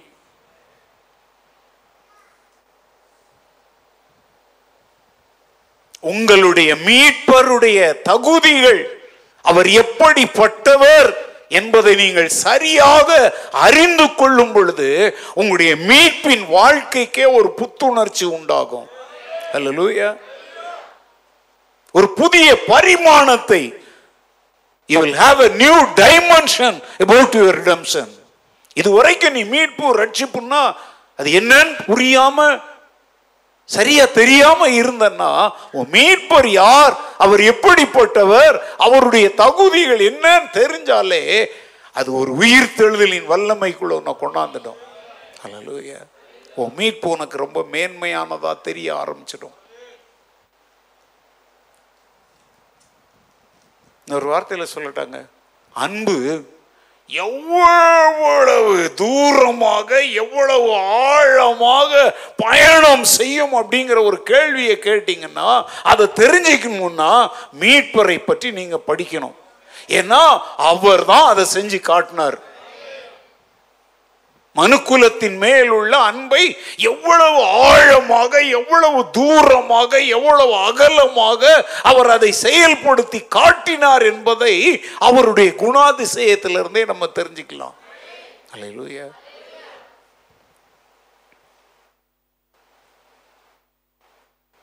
உங்களை மீட்பதற்காக தேவனே நேரடியாக எந்த அளவு இந்த மீட்பின் காரியத்தில் ஈடுபட்டார் என்பதையும் நீங்கள் புரிந்து கொள்ள முடியும்.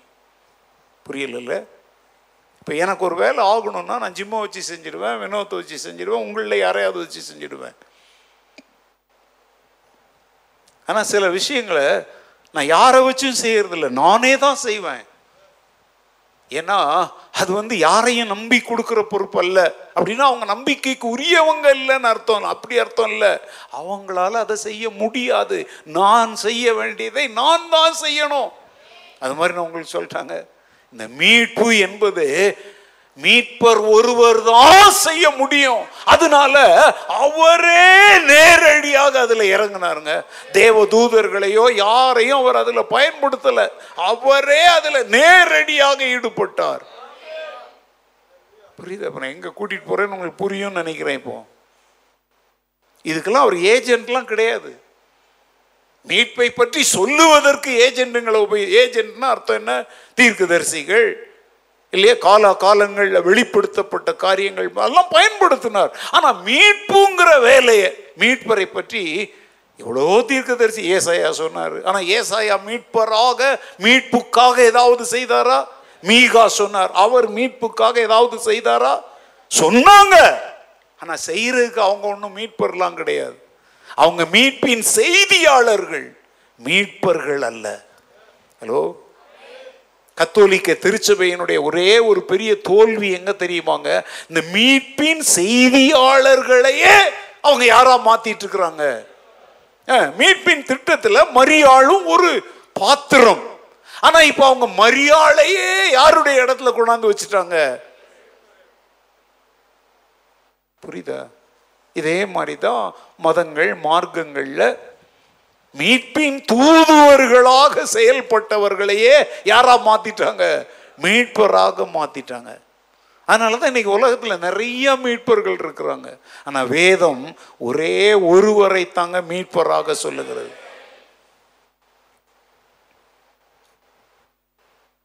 இயேசு பிறந்த பொழுது மெய்ப்பர்களுக்கு தேவ தூதர்கள் செய்தியை அறிவித்த போது என்ன சொன்னாங்க சொல்லுங்க? இன்று கர்த்தராகிய கிறிஸ்து என்னும் ரட்சகர் உங்களுக்காக தாவீதின் ஊரிலே அப்படின்னு சொல்லிட்டு பூமியிலே சமாதானமும் மனுஷர் மேல் தேவனுக்கு மகிமையை சொல்றாங்க. நல்லா கவனிங்க.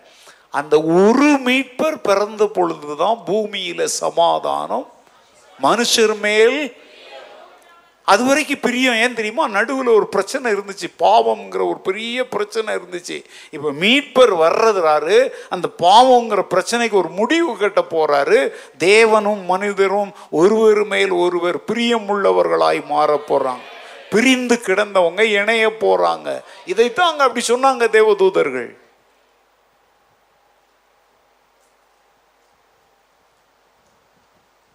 யோவான் ஸ்நானகன் தன் ஊழியத்தை ஆரம்பித்து பிரம்மாண்டமாக கலக்கிட்டு இருக்கிறான்.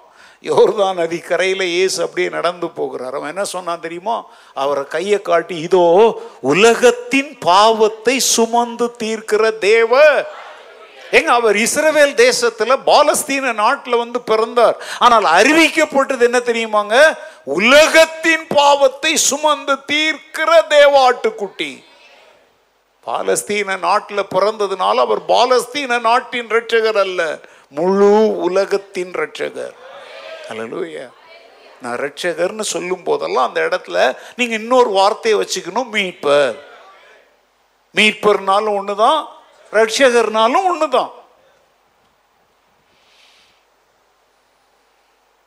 ஸோ இப்போ நான் சொன்ன இந்த மீட்பருடைய தகுதிகளெல்லாம் நீங்கள் புரிய ஆரம்பிச்சிங்கன்னா அப்படியே நீங்கள் பிரமிச்சிடுவீங்க. அது உங்களை ரொம்ப ஆச்சரியத்திற்குள்ளாக்கும். அலலூயா உங்க முகங்கள் அப்படி ஒரு பிரமிப்பை காணுமே. இதெல்லாம் நான் பேசும் பொழுது நான் என்ன நினைக்கிறேன் தெரியுமாங்க? இந்த ஐநா சபைகள்லாம் பேசும்போது அவங்கவுங்க நாட்டு மொழியில் பேசுவாங்க அவங்கவுங்க காதில் எல்லாரும் ஒரு ஹெட்ஃபோன் போட்டுக்குவாங்க அவங்கவுங்க மொழியில் அதை என்ன செய்யலாம்?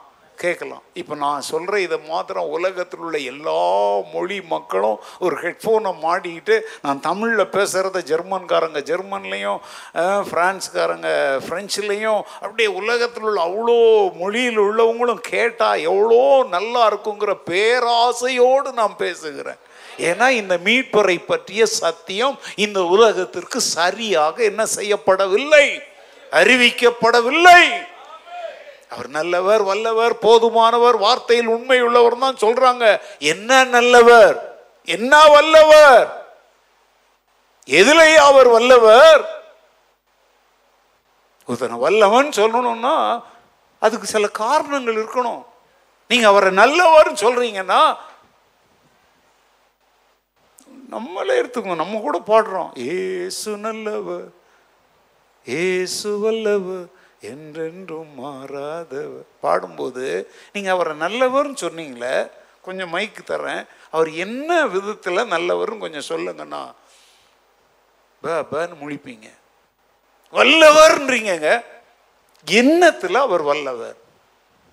வானத்தை கீழே இறக்கிடுவாரா இமயமலையை கீழே இறக்கிடுவாரா இன்னைக்கு அப்படிப்பட்டவங்க தான். சூராதி சூரன் வீராதி வீரன் வில்லாதி வில்லன் அப்படிங்கிறோம். நம்ம ஆண்டவரையும் அந்த பட்டியலில் தான் போடுறீங்களா? அவர் வல்லவர் அப்படின்னா நல்லா கவனிங்க அந்த வல்லவர்ங்கிற வார்த்தையை நம்ம வாயில் சும்மா புரட்டுறோம். ஆனால் அதனுடைய அர்த்தத்தை நீங்கள் யோசித்து பாருங்க.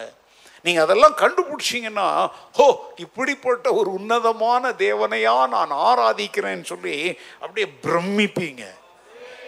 அதை தான் ஆங்கிலத்தில் ஆசம் அப்படிங்கிறோம். மேஜஸ்டி worship இஸ் மேஜஸ்டி மாட்சிமை. தொழுவோம் அவர் அந்த மாட்சிமைங்கிற வார்த்தையெல்லாம் நான் சொல்றேங்க. நீங்களா புரிந்து கொள்ளாத வரைக்கும் அதனுடைய ஆழம் அர்த்தத்தை உங்களால் என்ன செய்ய முடியாது. இப்போ நான் சொல்றத வச்சு கொஞ்சமாவது புரிந்து கொள்ள முயற்சி செய்யுங்க.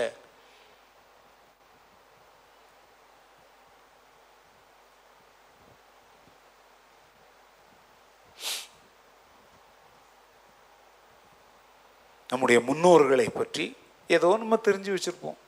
சும்மா ரெண்டு ரெண்டு தெளிவு.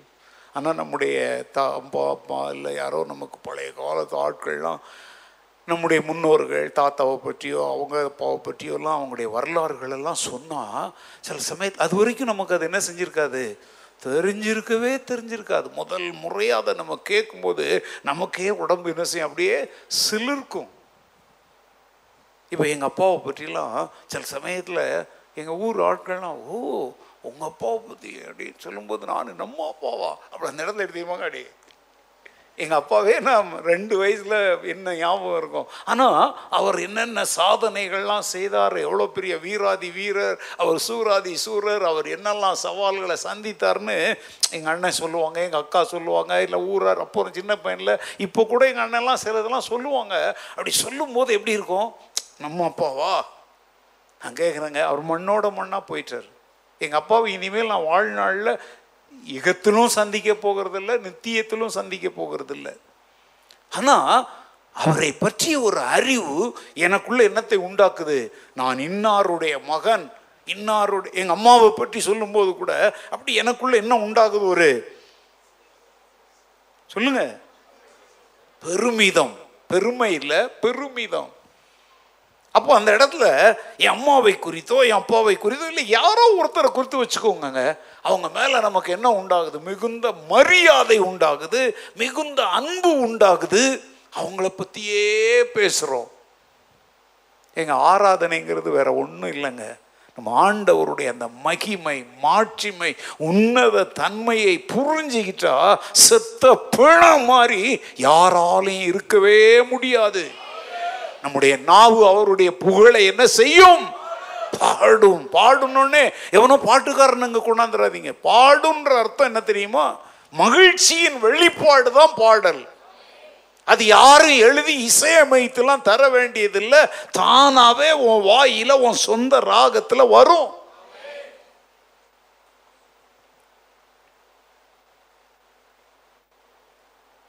ஆராதிக்க தெரியாம அப்படியே மரக்கட்டைங்க மாதிரி ஏன் நிற்கிறீங்க தெரியுமாங்க? உங்களுடைய மீட்பருடைய மகத்துவங்களை நீங்கள் இன்னும் என்ன செய்யலை? அறியலை. நான் உங்களுக்கு முன்பு ஒரு முறை சொல்லியிருக்கிறேன். ஸ்காட்லாந்தை மேரி அப்படிங்கிற ஒரு குயின் அரசி ஆட்சி செய்தா.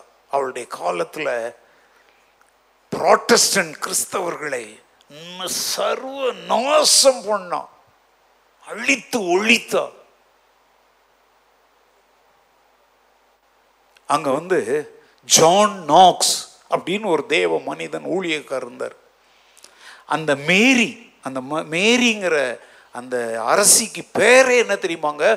பிளட் மேரி எப்போதுமே ஒவ்வொரு நாளும் பல தேவ மனிதர்களை தேவ பிள்ளைகளை கொன்று குவித்து அவங்க ரத்தம் ஆராய் ஓடுவதை பார்த்து என்ன செய்கிறவள்? மகிழ்ச்சி அடைகிறவள்.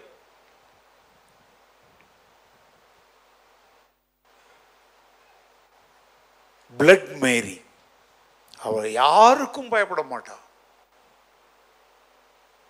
ஆனா வரலாறு என்ன சொல்லுது தெரியுமாங்க? ஜான் நாக்ஸ்ங்கிற தேவ மனிதன் முழங்காலில் நின்று தேவனோடு போராடுகிற ஒரு மனிதன். அவ சொன்ன ஒரு ஸ்டேட்மெண்ட் என்ன தெரியுமா? இந்த உலகத்தில் இருக்கிற அத்தனை வலிமையான இராணுவங்கள் கூட என்னை அசைக்க முடியாது.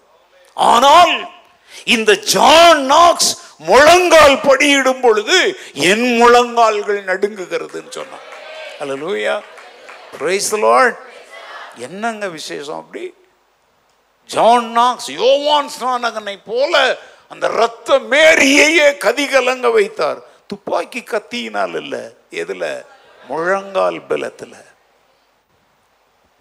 ஓகே இப்போ என் நோக்கம் அதை சொல்கிறதில்ல அதை விட இன்னொரு பாரியத்தை சொல்கிறேன்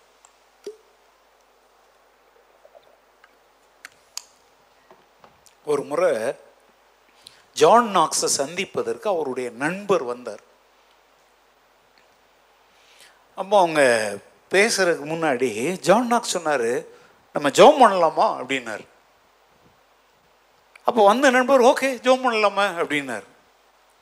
ரெண்டு பேரும் ஒரு ஆற்றங்கரை ஓரமாக இருக்கிற புல்வெளின்னு சொல்லுவாங்க இல்லையா அதில் போயிட்டு ரெண்டு பேரும் முழங்கால் படியிட்டாங்க அந்த நண்பர் தன்னுடைய புஸ்தகத்தில் எழுதுறார். நாங்கள் ரெண்டு பேரும் ஒரே தேவனை நோக்கி தான் என்ன செய்ய ஆரம்பிக்கிறோம்? ஜோம் பண்ண ஆரம்பிக்கிறோம். ஜான் நாக்ஸ் முழங்காலில் நின்று வேற ஒன்றும் சொல்லலைங்க. தன் கரங்களை அப்படி தலையை நிமிர்த்தி தன் கரங்களை இப்படி வானத்துக்கு நேராக உயர்த்தி அவர் சொன்ன தெரியுமாங்க என் தேவனாகிய கர்த்தாவே அப்படின்னு சொன்னாராம். இந்த நண்பர் சொல்றாரு நான் நிலை தடுமாறி கீழே விழுந்துட்டேங்கிறாருங்கிற என்னது இது? அவர் வேற ஒன்றும் சொல்லல. ஆண்டவர் என்ன சொல்றாரு? அழைக்கிறார் என் தேவனாகிய ஓ லார்ட் மை காட். அப்படின்னு தான் சொன்னாரு. அவர் சொல்லும் பொழுதே அவருடைய அந்த அந்த வார்த்தை வந்து சும்மா சொல்லுக்காக சொல்லப்பட்டதல்ல. ஆண்டவரை அந்த அளவு அவர் அறிந்து அவருடைய ரத்தத்தின் அணுக்கள்ல கூட அந்த நாமம் நிறைந்திருந்து அவர் வாயில் அது வெளிப்பட்ட பொழுது பக்கத்துல முழங்கால் படியிட்டு இருந்த நண்பர் அப்படியே கீழே என்ன பண்ணிட்டாரு? சரிஞ்சிட்டார். இவர் சொல்றாரு நான் கூட எத்தனையோ முறை இந்த வார்த்தையை ஓ லார்ட் மை காட்னு சொல்லி இருக்கிறேன். நானும் சரியில்லை யாரும் சரியில்லை அப்படின்னு அங்க அவர் என்ன சொல்றார் தெரியுமாங்க? ஜான் நாக்ஸ் அந்த அளவுக்கு தன் தேவனாகிய கர்த்தரோடு என்ன செஞ்சிருந்திருக்கிறாரு? இப்போ நான் சொல்கிறத வந்து ஒரு புத்தகத்துக்காக நான் மொழிபெயர்த்து வெளியிட்ட பொழுது இதை நான் மொழிபெயர்த்தேன். இந்த பகுதியை மொழிபெயர்க்கும் போதே எனக்கு வந்து அப்படியே நடுக்கம் பிடிச்சிருச்சு எனக்கு. அந்த புஸ்தகத்தை நம்முடைய சேர்ச்சில் கூட உங்களுக்கு விற்பனைக்கு வச்சேன். எத்தனை பேர் வாங்கினீங்கன்னு எனக்கு தெரியாது. மன்றாட்டு ஜெபத்தின் மகத்துவங்கள்னு சொல்லி ஒரு புத்தகம். படிச்சு பாருங்க. அது நான் தமிழில் மொழிபெயர்த்து அதில் இருக்கு. படிச்சு பாருங்க. மன்றாட்டு ஜெபத்தின் மகத்துவங்கள். The dynamics of intercessory prayer அப்படிங்கிற புத்தகத்தை மொழிபெயர்த்த பொழுது இதை நான் மொழிபெயர்க்கும்போது ராத்திரி எல்லாரும் வீட்டிலலாம் தூங்கிட்டாங்க. நான் என் ரூமில் உட்காந்து அதை ட்ரை பண்ணிகிட்டு இருந்தேன் இதை நான் மொழி பெயர்த்துட்டு அப்படியே நிறுத்திட்டு கொஞ்ச நேரம் யோசித்தேன். இத்தனை ஆண்டுகள் நான் ஆண்டவரோடு நடந்து வந்துட்டுருக்கிறேன் அவருக்காகத்தான் வாழ்ந்துட்டுருக்கிறேன் அவருடைய வேலையைத்தான் செய்கிறேன். என் மூச்சும் பேச்சுமே அவர் தான் என்னை குறித்து யாராவது இப்படி சொல்லுவாங்களா? எங்கள் பாஸ்டர் கத்தருடைய நாமத்தை தன் வாயினால் அவர் சொன்ன பொழுது எனக்குள்ள ஒரு நடுக்கம் பிடித்து கொண்டது. எனக்குள்ள ஒரு அதை அவர் இங்கிலீஷில் என்ன சொல்கிறான் தெரியுமாங்க? அது ரொம்ப ஒரு கடினமான இங்கிலீஷ். என்ன ஹோலி ஆ அப்படிங்கிற வார்த்தையை சொல்கிறார் ஒரு பரிசுத்த பயம் என்னை பற்றி கொண்டது அப்படிங்கிறாரு. ஏங்க ஒருத்தரை வந்து அப்படி தேனுடைய ருசி யாருக்கு தெரியுங்க? யாருக்கு? தேனை வச்சிருக்கிறவனுக்கா விற்கிறவனுக்கா சாப்பிட்டவனுக்கு தான் தெரியுங்க. இப்போ நான் உங்களுக்கு சொல்கிறேன் நம்மளால் இந்த உலகத்தில் மீட்பின் சத்தியத்தை ஏன் வல்லமையாய் கொண்டு போய் சேர்க்க முடியல தெரியுமாங்க? நம்ம அனுபவித்து கொண்டிருக்கிற மீட்பின் மகத்துவமே நம்மில் பலருக்கு தெரியலை. நம்முடைய மீட்பரை குறித்த சரியான அறிவே நம்மில் பலருக்கு இல்லை. அவர் என்னோ மந்திரவாதி தகடு எடுப்பார் வயிற்று வலியை சரியாக்கிடுவார் கடன் பிரச்சனையை நீக்கிடுவார் பிள்ளை இல்லாதவங்களுக்கெல்லாம் பிள்ளை தருவார் கல்யாணம் ஆகாதவங்களுக்கு கல்யாணம் ஆக வைப்பார் வெளிநாட்டுவர். இப்படித்தான் நம்ம மீட்பரை இன்னைக்கு அநேக ஊழியர்கள் நமக்கு முன்பாக காட்டுறாங்க. இப்படியே மீட்பரை பார்த்து பார்த்து பழகிட்டதுனால அவர்கிட்ட இருந்து என்ன கிடைக்கும்னு பிச்சையே எடுக்கிற மனப்பான்மையிலேயே நம்ம வாழ்ந்துட்டு இருக்கிறோம் நான் சொல்ல நீ பிச்சைலாம் எடுக்க வேண்டாம். மீட்பர்னா அவர் உனக்கு யாராகலாம் இருக்கிறார்னு எவ்வளோ சொல்லிட்டேன். அவர் என்னுடைய தகப்பன்.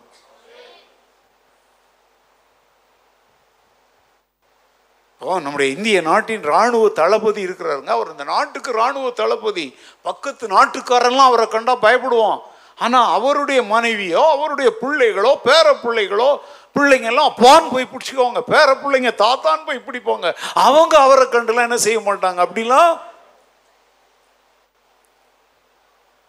நம்முடைய மீட்பரை அப்பா என்று அன்போடு அழைத்து அவர் பக்கத்தில் நடந்து அவர் அருகில் நடந்து அவரோடு ஒட்டி உற உறவாடுகிற ஒரு அனுபவத்துக்குள்ள உங்களை கொண்டு போகணுங்கிறதுக்காகத்தான் அவருடைய தகுதிகளை குறித்து பேச நான் விரும்புகிறேன். ஹalleluya எபேசியர் ரெண்டாவது அதிகாரம் நாலாவது வசனத்திலிருந்து ஒரு சில வசனங்களை நாம் வாசிக்க கேட்போம். The book of Ephesians chapter two verses from four தேவனோ இரக்கத்தில் ஐஸ்வர்யம் உள்ளவராய் நம்மில் அன்பு கூர்ந்த தம்முடைய மிகுந்த அன்பினாலே அக்கிரமங்களில் மறித்தவர்களாயிருந்த நம்மை கிறிஸ்துவுடனே கூட உயிர்ப்பித்தார். கிருபையினாலே ரட்சிக்கப்பட்டீர்கள் கிறிஸ்து இயேசுவுக்குள் அவர் நம்மிடத்தில் வைத்த தயவினாலே தம்முடைய கிருபையின் மகா மேன்மையான ஐஸ்வர்யத்தை வரும் காலங்களில் விளங்க செய்வதற்காக கிறிஸ்து இயேசுவுக்குள் நம்மை அவரோடு கூட எழுப்பி உன்னதங்களிலே அவரோடு கூட உட்காரவும் செய்தார். கிருபையினாலே விசுவாசத்தை கொண்டு ரட்சிக்கப்பட்டீர்கள். இது உங்களால் உண்டானது அல்ல. இது தேவனுடைய ஈவு. ஒருவரும் பெருமை பாராட்டாதபடிக்கு இது கிரியைகளினால் உண்டானது அல்ல. ஏனெனில் நற்கிரிகளை செய்கிறதற்கு நாம் கிறிஸ்து இயேசுவுக்குள் சிருஷ்டிக்கப்பட்டு தேவனுடைய செய்தியாய் இருக்கிறோம்.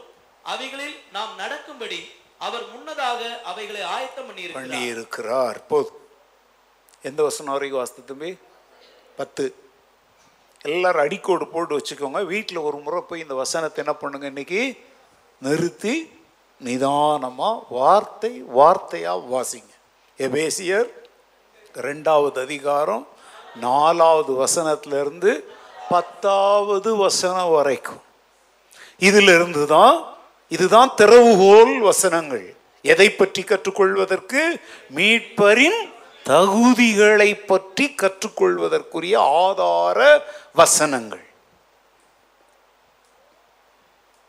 தேவன் இரக்கத்தில் ஐஸ்வர்யமுள்ளவராய் நம் மீது அன் வாசி சொல்லுங்க. பைபிள் இருக்கதானே நான் இப்ப சொல்றேன். அன்பு கூர்ந்த அன்பு கூர்ந்த தம்முடைய மிகுந்த அன்பினாலே எங்க பாருங்க அன்பு கூர்ந்த அன்பினாலேன்னு சொல்லல.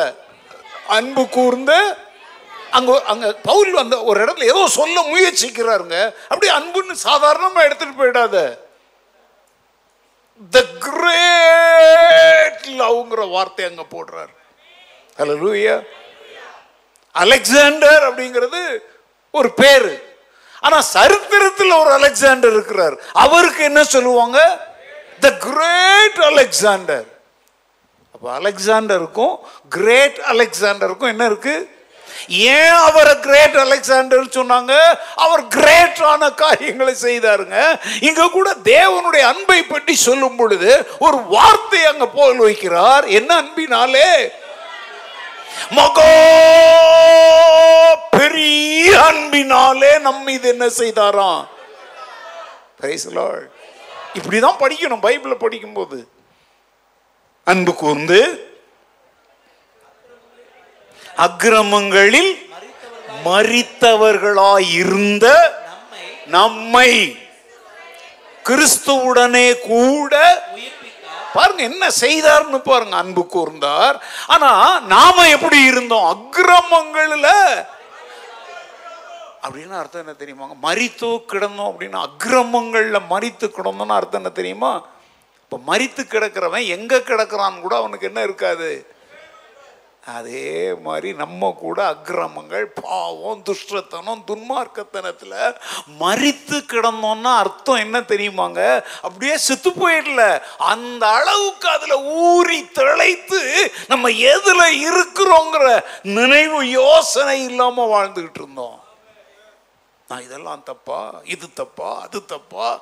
ஏன்னா செத்து போன பேனா மாதிரி கேட்டுட்டு இருக்கோம். இது தப்பா அப்படின்னு கூட உணர்ற கூட உனக்கு என்ன இருக்குல்ல? சென்ஸ் இருக்கல. அப்படி இருந்த உன்னை என்ன செய்தாராம்? உயிர்ப்பித்தார் அல்லேலூயா அப்புறம் என்ன செய்தாராம்? நீ மைக்கில் மாத்திர சொல்லுப்பா. கிருபையினால பாருங்க நீங்க ரட்சிக்கப்பட்டீங்க. அதுக்கு முன்னாடி ஒரு வார்த்தையை சொல்றாரு. எதனால? இந்த கிருபையை பற்றி நான் எத்தனையோ முறை சொல்லிட்டேன். இந்த விசுவாசம் கிருபைங்கிற வார்த்தையெல்லாம் வாழ்நாளெல்லாம் விவரித்தாலும் விவரித்து முடிக்க முடியாதுங்க. இந்த ஞாயிற்றுக்கிழமை ஜிம் மூலமாக அந்த கிருபை எவ்வளவு பெரியது என்பதை தாவீது மோவி போசேத்துக்கு காண்பித்த அந்த இரக்கத்தை வைத்து அந்த கிருபை தான் இன்னைக்கு உன்னை கொண்டாந்து இங்க முழங்கால் படியிட வைக்குது. இன்னைக்கு கத்தருடைய பந்தியில நீ வர்ற அப்படின்னா உன் தகுதியினால நீ வரல. அவருடைய புரிஞ்சுதா? இந்த வார செய்தியெல்லாம் சாதாரண செய்தி இல்லைங்க. ஜிம்முக்கு யாராவது சொன்னாங்களோ சொல்லலையே. என்கிட்ட எத்தனையோ பேர் செய்திகள் அனுப்பிட்டாங்க. மெசேஜ் அனுப்புறாங்க. பல ஊழியர்கள். இன்னைக்கு காலையில் கூட ஒரு ஊழியக்காரன் ஃபோன் பண்ணி ஐயா உங்கள் மகன் பேசின செய்தியை கேட்டு நானும் அப்படியே அசைஞ்சிட்டேன். இந்த வேத பகுதியிலிருந்து இவ்வளோ ஒரு ஆழமான அர்த்தம் இருக்குதான்னு சொல்லி என் மனைவி பிள்ளைங்களுக்கெல்லாம் நான் அதை சொன்னேன். இங்கே ஜிம்முக்கு பாராட்டலைங்க. அவன் பேசின செய்தியில் எதை பற்றி பேசினான்? கடவுளுடைய கிருபை. நம்மை ரட்சித்தார் நீ கொடுத்த பணத்தினாலேயோ நீ கொடுத்த காணிக்கையினாலேயோ உன் குளம் கோத்தரத்தினாலலாம் ரட்சிக்கலை. எதனால ரட்சித்தார்? அப்போ மீட்பர் அன்புள்ளவர் மீட்பர் கிருபை உள்ளவர் அவருடைய தகுதியை பார்த்தீங்களா? அப்போ மீட்பர் வந்து அன்புள்ளவராக இருக்கணும். மீட்பர் வந்து எல்லார் மேலும் என்ன உள்ளவராக இருக்கணும்? கிருபை உள்ளவராக இருக்கணும். ஏக்மார் தோ துக்குடான் பண்ணுறவன் மீட்பரே இல்லை. துஷ்ட நிகிரகம் சிஷ்ட பரிபாலனம் சொல்லி மற்ற மதங்கள்லாம் சொல்லுது. துஷ்டனை அழிக்கணும் அவனை நியாயம் தீர்க்கணும்னு தெய்வம் என்ன எடுத்து வந்துச்சான் அப்படின்னு அவங்க நிச்சயமா யாரா இருக்க முடியாது. மீட்பராக இருக்க. ஏன்னா மீட்பர் என்றால் அழிவுக்கு ஏதுவான ஜனங்கள் மேல் அன்பும் கிருபையும் உள்ளவரா இருக்கணும். அவர்தான் மீட்பருங்க. அழிக்கப்பட வேண்டியவனெல்லாம் அழிக்கிறதுக்கு ஒரு ஆள் தேவையில்லை. அவன் தானாவே அழிஞ்சிடுவான. அழிய போகிறவனை சாக போகிறவனை மீட்டு எடுக்கிறார் பாத்தீங்களா? அவர் தான் மீட்பர் அப்புறம்? கிறிஸ்து இயேசுவுக்குள் அவர் நம்மிடத்தில் வைத்த தயவினாலே நம்ம மீட்பர் என்ன உள்ளவர்? அந்த தயவுங்கிறத உங்களால் விவரிக்க முடியுமா? நம்ம எல்லாம் த சாதாரணமாக உபயோகிக்கிற ஒரு வார்த்தை. தயவு செய்து உதவி செய்யுங்க. ப்ளீஸ் அதுக்கு இங்கிலீஷில் என்ன சொல்கிறோம் ப்ளீஸ் ப்ளீஸ் எங்கள் அபிகையில் அந்த ப்ளீஸ் சொல்லும்போது எப்படி இருக்கும் தெரியுமா? ப்ளீஸ் தாத்தா. நம்ம தமிழ் அவள் மாத்திரம் அதை தமிழில் சொன்னால் எனக்கு எவ்வளோ சந்தோஷமாக இருக்கும் தெரியுமா? ஆனால் அவள் இங்கிலீஷில் தான் பேசுகிறான் நம்ம தமிழில் அந்த வார்த்தை என்ன அற்புதமாக சொல்கிறோம் தயவு செய்து. நீங்கள் நடைமுறை வாழ்க்கையில் அந்த வார்த்தைகளை உபயோகிக்கிறோம். ஆனால் அந்த தயவுங்கிற வார்த்தை எங்கே இருக்குது யார்கிட்ட இருக்குது மீட்பர்கிட்ட இருக்குங்க. நம்ம எவங்கிட்டலாமோ போய் தயவு செய்து தயவு செய்துன்றோம். அவனா தயவு செய்வான். தயவை யார்கிட்ட தேடிட்டு அலைகிறீங்க இந்த ராத்திரி வேளையில்? தயவு யாரால செய்ய முடியும்? தயவு செய்யலாம். மீட்பரை அறிந்தவனும் மீட்பை அனுபவிக்கிறவனும் தான் தயவு பெற்றதுனால மற்றவங்களுக்கு தயவு காண்பிக்க கூடியவனா மாறுவாங்க. மீட்பரை அறியாதவன் மீட்பை அனுபவியாதவங்கிட்டலாம் நம்ம எதை எதிர்பார்க்க முடியாது. தயவை எதிர்பார்க்க இன்னைக்கு நம்ம நாடே பற்றி எரியுது. நேற்றை கூட மாணவர்கள்லாம் மண்டைய உடைச்சி நாசம் பண்ணாங்க. ஆனா நம்ம நாட்டின் தலைவர்கள் சொல்றாங்க நாங்க போட்ட சட்டம் சட்டம்தான். தயவெல்லாம் எதிர்பார்க்க முடியாது.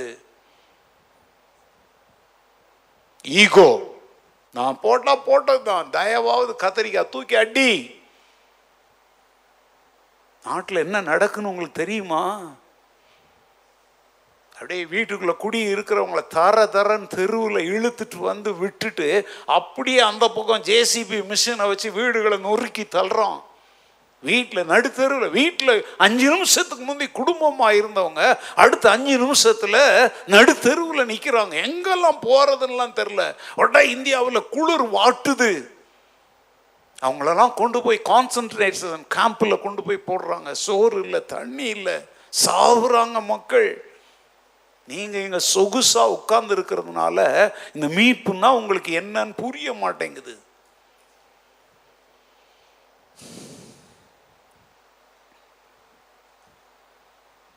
தயவு.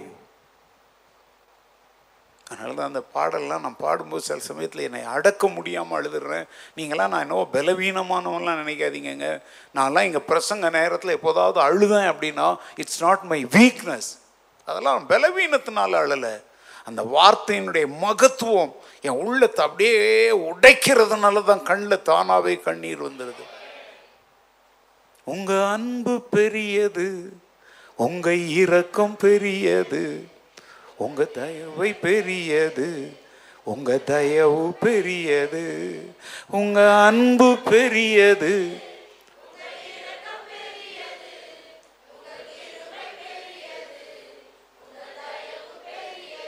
இந்த மாதிரி பாடும் பொழுதெல்லாம் நல்லா கவனிங்கங்க. கூட்டத்தோட டேஷ் போட்ட மாதிரிலாம் பாடக்கூடாது. இந்த மாதிரி பாடல்களெல்லாம் வீட்டில் போயிட்டு சிலர்லாம் போர் அடிக்குதான். போர் அடிச்சனா ரெண்டு பிசாசு இருக்குது. பெரிய பிசாஸ் வந்து டிவி குட்டி பிசாசு வந்து ஃபோனு இனிமேல் நான் எப்போதாவது பெரிய பிசாசுனா உங்களுக்கு எது ஞாபகத்துக்கு வரணும்? டிவி குட்டி பிசாசுனா குட்டி பிசாசு நம்ம சட்டப்பைக்குள்ளே உட்காந்துக்கும். சேர்ச்சில் கூட நான் இங்கே பிரசங்கம் பண்ணும்போது நிறையா பேர்கிட்ட குட்டி பிசாசு வேலை செஞ்சிட்டு இருக்குது. இந்த ஞாயிற்றுக்கிழமை கூட இங்கே ஆராதனையில் ஜிம் பிரசங்கம் பண்ணிகிட்டு இருக்கும்போது ரெண்டு வாலிப பையன்களுக்கு குட்டி பிசாசு வேலை செய்து ஒருத்தன் இன்னொருத்தனுக்கு என்ன அனுப்புகிறோம் ஆ, பெண்கள் வந்து அப்படியே சேலையை அப்படியே தூக்கிட்டு இப்படி சொருவிக்கிட்டு பேசுகிறாங்க என்ன பிசாசு? உலகம் உள்ள எல்லாருக்கும் சொல்றேயா நீங்கள் என்னை சபித்தாலும் சரி காரி துப்பினாலும் சரி உண்மையை சொல்றேன். டிவி வந்து ஒரு பெரிய பிசாசு. அது முழு குடும்பத்தையும் ஆட்டி படைக்குது. குடும்பமே உகான் பார்க்குறாங்க குட்டி பிசாசு ஒவ்வொருத்தரையும் பார்க்குது நான் போ எல்லா போன வருஷமும் வருஷப்பிறப்பன்று உங்களுக்கு போன பிள்ளைங்களுக்கு எப்படி பயன்படுத்தக்கூடாதுன்னு பேசினேன் இந்த வருஷமும் அதை நான் சொன்னேன்.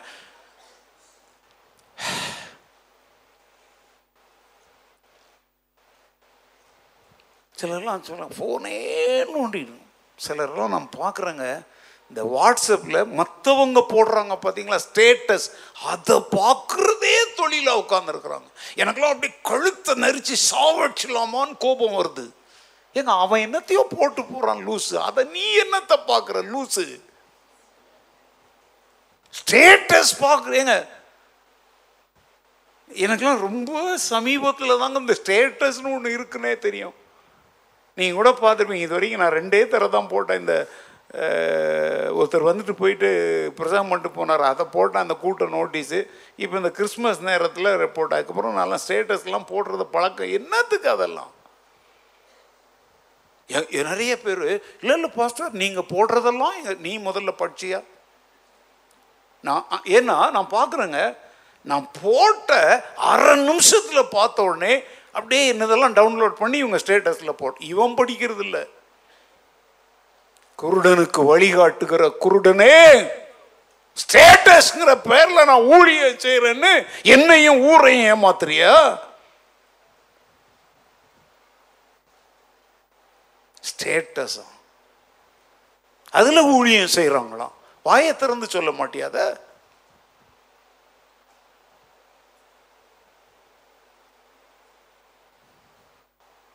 நான் எதுக்கு இதை சொல்கிறேன் அப்படின்னா இந்த போர் அடிக்குது. ஒரு மாதிரி இருந்துச்சு. டைமே போகலை. அந்த நேரத்தில் பெரிய பிசாசுக்கும் அடிமையாகாத குட்டி பிசாசுக்கும் அடிமையாகாத. கண்ணை மூடு. கண்ணை மூடி கண்ணை திறக்காத. உங்கள் அன்பு பெரியது. அப்படின்னு ஒன்று அப்படியே பந்தால பாடாத. அந்த அன்பை நினைத்து அப்படியே கொஞ்ச நேரம் யோசி. அந்த அன்பை பற்றி அடுத்து என்னென்ன வருதோ அதெல்லாம் பாடு. அதெல்லாம் சொல்லு. அந்த வசனங்கள் என்னென்ன வருதோ அதெல்லாம் சொல்லி ஆண்டவரை துதி. அதுலேயே ஒன்று அவர் போயிடும். அன்புக்கு அடுத்தால் என்ன வருது? உங்க ஆ? அந்த இறக்கம்னா என்னன்னு கொஞ்சம் யோசிப்பார். கைண்ட்னஸ் அதுக்கப்புறம் என்ன வருது உங்க?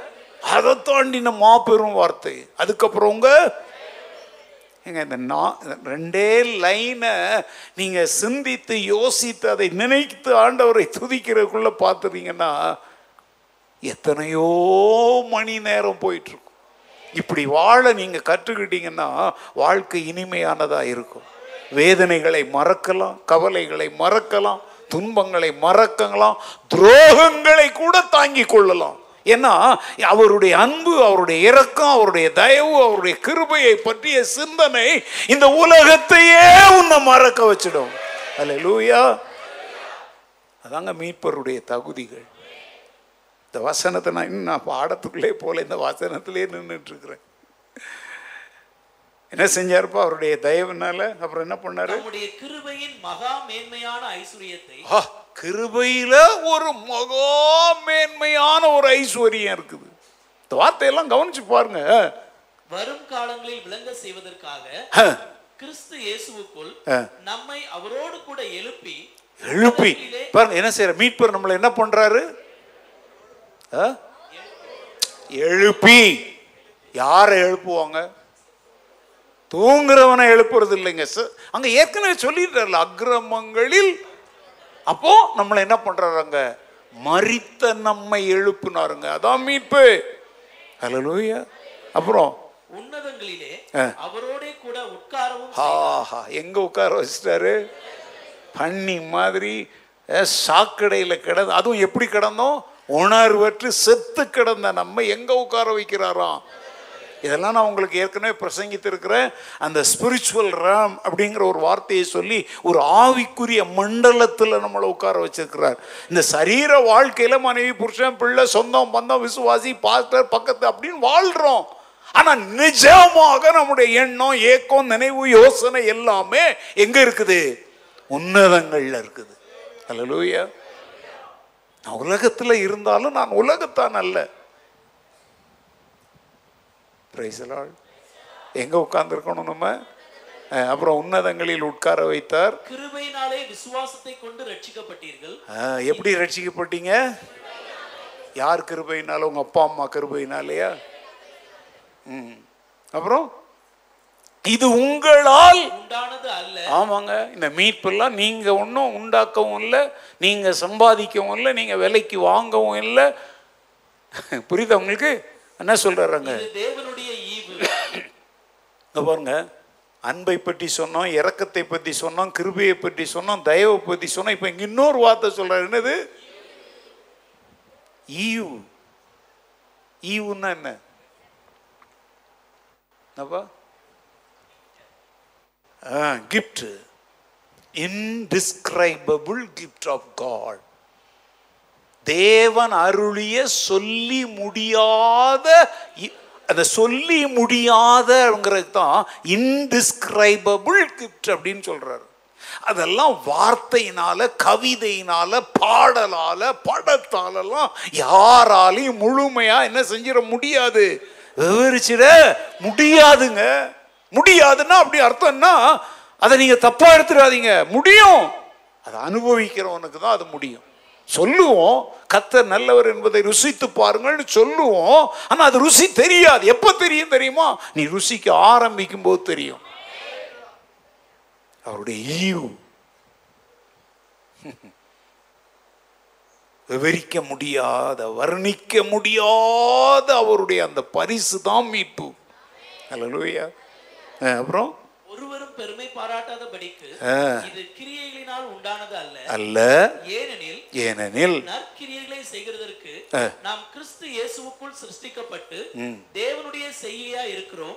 அவைகளில் நாம் நடக்கும்படி அவர் முன்னதாக அவைகளை ஆயத்தம் பண்ணியிருக்கிறார். இங்க பாருங்க.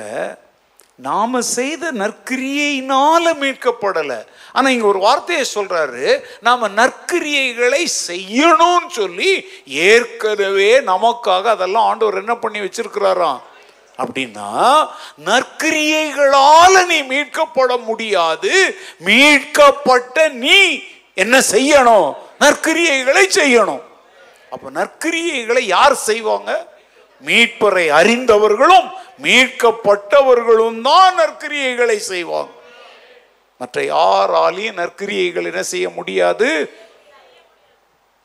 இந்த நற்கிரியைகள் அப்படிங்கிறத எப்படி புரிந்து கொள்வீங்க அப்படிங்கிறத வருகிற வாரங்களில் பார்க்கலாம். அதை நம்ம வந்து குட் டீட்ஸ் நல்ல காரியங்கள் தான தர்மம் என்னென்னவோ சொல்லிட்டு இருக்கிறோம். நற்கிரியைகள். அது ஒன்றல்ல ரெண்டல்ல ஒரு நாள் அல்ல வாழ்நாள் முழுவதும் நற்கிரியைகள் என்ன செஞ்சிட்டே இருக்கும். நம்மில் இருந்து புறப்பட்டு போயிட்டே இருக்கும். அதுக்கு மு- துவக்கம் தான் இருக்கும். என்ன கிடையாது. ஏன்னா அதை ஆண்டவர் நமக்காக நம்ம என்னென்ன நற்கிரியைகளெல்லாம் செய்யணுங்கிறத முன்கூட்டியே என்ன பண்ணி வச்சுட்டாரு. இந்த வருஷம் துவங்கி இன்னைக்கு எத்தனாம் தேதி? இந்த ஏழு நாளில் என்ன நற்கிரியை செஞ்சீங்க? கிறிஸ்மஸ் கல பலகாரம்லாம் வீடு வீடாக கொடுத்தேன். அது நற்கிரியையா? வெக்கமாக இல்லை இதெல்லாம் நற்கிரியைன்னு சொல்கிறதுக்கு நீங்கள் நிறைய பேர் இதைத்தாங்க நற்கிரியை நினச்சிட்டு இருக்கிறாங்க. ஓ இந்த கிறிஸ்மஸுக்கு நாங்கள் அண்டா அண்டாவாக பிரியாணி செஞ்சு பக்கத்து வீட்டுக்கெலாம் அள்ளி அள்ளி கொடுத்தோம். நம்ம சர்ச்சில்ங்க அண்டா அண்டாவா பிரியாணி ஆட்டுக்கறி பிரியாணி மாட்டுக்கறி பிரியாணி கோழி பிரியாணி. ஐயோ பன்னி பிரியாணி ஏதாவது இருக்கா? இருக்கா? தெரியலையா? ஏன்னோ நம்ம பைபிள் ஸ்கூலுக்கெலாம் போகும்போது எங்கேயோ சாப்பிட்டாங்கன்னு சொன்னாங்களாப்பா. ஏங்க கிறிஸ்மஸுக்கும் அண்டா அண்டாவாக பிரியாணி செஞ்சு போடுறதுக்கும் என்ன சம்பந்தம்? என்ன சம்பந்தம்? கிறிஸ்மஸ் வந்து மீட்பரை பற்றியது. கிறிஸ்மஸ் வந்து மீட்பை பற்றியது. மீட்பை கொடுத்தீங்களா? மீட்பரை பற்றிய செய்தியை கொடுத்தீங்களா? நீ கொடுத்த பிரியாணிக்குள்ள மீட்பு இருக்கா?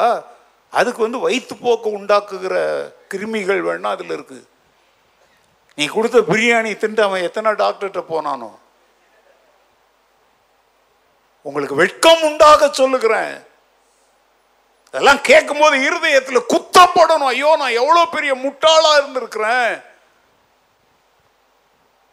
உன் குடும்பத்தாரெல்லாம் கூப்பிட்டு உட்கார வச்சு ஐம்பது பேருக்கு நூறு பேருக்கு அள்ளி அள்ளி கொட்டுனியே. இதுக்கும் நான் பிரசங்கிக்கிற மீட்பருக்கும் அவர் கொண்டு வந்த தயவு அன்பு கிருபை இரக்கம் மகா மேன்மையான அந்த ஐஸ்வர்யங்களுக்கும் என்ன சம்பந்தம் இருக்குது? இன்னைக்கு பிசாசு வந்து கிறிஸ்தவர்களை கிறிஸ்மஸ்ங்கிற பேர்ல அதுங்கிற பேர்ல இதுங்கிற பேர்ல என்ன ஆக்கி வச்சிருக்கிறோம் முட்டாளாக்கி வச்சிருக்கிறோம் நீ மீட்பரை பற்றி அறிந்து கொள்ளும் பொழுதுதான் அவர் கொண்டு வந்த மீட்பின் மகத்துவங்களை அறிந்து கொள்ளும் பொழுதுதான் இது போன்ற அறிவற்ற செயல்கள்ல இருந்து நீ என்ன அடைவ? விடுதலை அடைந்து மனுக்குலத்திற்கு தேவை மீட்பு. அதை கொடுக்கிறவர் கர்த்தராகிய இயேசு கிறிஸ்து என்னும் ஒரே மீட்பர்.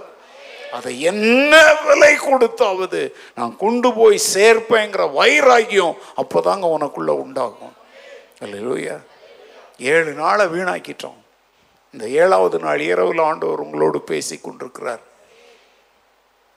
வருகிற வாரங்களில் இந்த மீட்பனின் தகுதிகளை குறித்து வில்லா வாரியாக விரிவாக கற்றுக்கொள்ள போகிறோம் ஆனால் அதற்கு முன்னாடி ஒரு ஆப்ஷன் உங்கள் முன்னால் வைக்கிறேன்.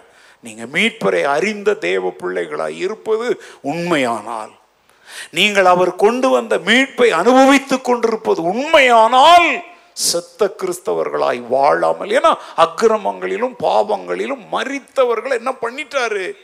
அப்போ நீங்க இப்ப எப்படி நடக்கணும்? உயிரோடு எழுந்தவர்களாய் நடக்கணும். நம்ம செய்கிற செ- சொல்லுகிற பேசுகிற சகலவற்றில் என்ன இருக்கணும்? ஒரு ஜீவன் இருக்கணும். ஆமென்.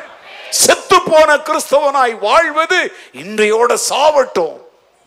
உயிருள்ள கிறிஸ்தவனாய் என் மீட்பரை அறிவிக்க அவர் கொண்டு வந்த மீட்பை உலகத்திற்கு அறிவிக்க என் உயிரை நான் அர்ப்பணம் செய்கிறேன். என் உயிரை நான் விலையாய் கொடுக்கிறேன். என் உயிருள்ள வரைக்கும் என் மீட்பரை குறித்து நான் பேசுவேன். சங்கீதக்காரன் சொல்றான் நான் உயிரோடு இருக்கும் மட்டும். சங்கீதம் முப்பத்தி நாலு ஒன்று சொல்லுங்க. திரும்ப பேர் எப்போதுமே இன்னொரு வசனத்தை சொல்கிறார் நான் உயிரோடு இருக்கும் மட்டும் கர்த்தரை பாடுவேன் தொழுது கொள்ளுவேன். ஆ. என்ன நான் உள்ளளவும் என் தேவனை கீர்த்தனம் பண்ணுவேன். கீர்த்தனம் பண்ணுவீங்களா? உங்கள் உங்க வாயில வருமா? நெட்டில் போய் தேடிட்டாலே அதை பாட்டுக்கு இன்றைக்கி நீங்கள் ஒரு பாட்டு அனுப்பியிருந்தீங்களே எங்கள் குல தெய்வம் எங்கள் சாமின்னு. ஆக்சுவலாக அவன் வந்து இயேசு சுவாமிக்காக அந்த பாட்டு எழுதலை. ஏன்னா ரகசியம் எனக்கு தெரியும். அவன் வந்து அவனுக்கு விலை உயர்ந்த பொருட்களை வாங்கி கொடுக்குற ஒரு பெரிய ஐயா இருக்கிறார். பாலும் தேனும் ஓடுகிற தங்கமும் ஓடுகிற ஒருத்தர். அவரை தான் தன்னுடைய குலசாமின்னு பாடினான். எங்களை போல சிலர் காரி துப்புன உடனே அந்த குலசாமியை இயேசு சாமின்னு மாத்திட்டான். இதான் உண்மை. அப்படியே பற்றி எரியுது. யாரு? தன்னை உயர்த்தி பிடிக்கிற தனக்கு விலை உயர்ந்த பொருட்களை தூக்கி கொடுத்து தன்னை தட்டி கொடுக்குற ஒருத்தரை வெட்கமே இல்லாமல் எங்கள் குலசாமின்னு ஒருத்தன் பாடுறாங்க. கண்டிச்சு காரி துப்புனதுக்கப்புறம் டக்குன்னு அதை என்ன பண்ண முதல் நாள் போட்ட பாட்டு வேற மறுநாளே அந்த பாட்டு அந்த குலசாமி யாராயிட்டாரு? இப்படிப்பட்ட கேடுகட்ட ஒரு உலகத்தில் வாழ்ந்துட்டு இருக்கிறோம் நான் சொல்றேன் நம்ம குலசாமி இல்லைங்க. இந்த உலகத்திற்கே அவர் ஒருத்தர் தான் சாமி. அல்லேலூயா பாடுனா நம்முடைய நாவு அவர் ஒருவரை குறித்து தான் பாடும். என் பாட்டெல்லாம் யாருக்காகவும் டெடிகேட் பண்ண முடியாது. நீங்களாம் நிறைய பேர் சிலலாம் ரேடியோவில் இந்த பாட்டை நீங்கள் யாருக்கு டெடிகேட் ஓ என் லவ்வருக்கு டெடிகேட் பண்ணுறேன் யார் உன் லவ்வர்? என் மனைவிக்கு டெடிகேட் பண்ணுறேன் வீட்டில் போ விளக்கு மாத்த தூக்கிட்டு நிற்பான் என் புருஷனுக்கு எடுக்க அவன் செருப்பை தூக்கிட்டு நிற்பான் உலகத்தில் யார் உனக்கு அப்படி பெரிய அன்பை காட்டிட்டாங்க? நீ எதையாவது டெடிகேட் பண்ணுறதா இருந்தால் இந்த புத்தாண்டில் நான் சொல்கிறேன் சகலத்தையும் உனக்காக டெடிகேட் பண்ணி உயிரையும் கொடுத்தாரே அவருக்காக டெடிகேட் பண்ண. அல்லேலூயா. எழுந்திருக்கலாம் ஆண்டவருக்காக. இந்த வருஷம் இந்த நாட்கள் நேரம் நினைவு எண்ணம் பேனா பேப்பர் எழுத்து ஃபோனு டைப் பண்ணுற எல்லா டெடிகேஷன் யாருக்காக? மீட்பதற்காக மீட்பின் சத்தியத்தை அறிவிப்பதற்காக.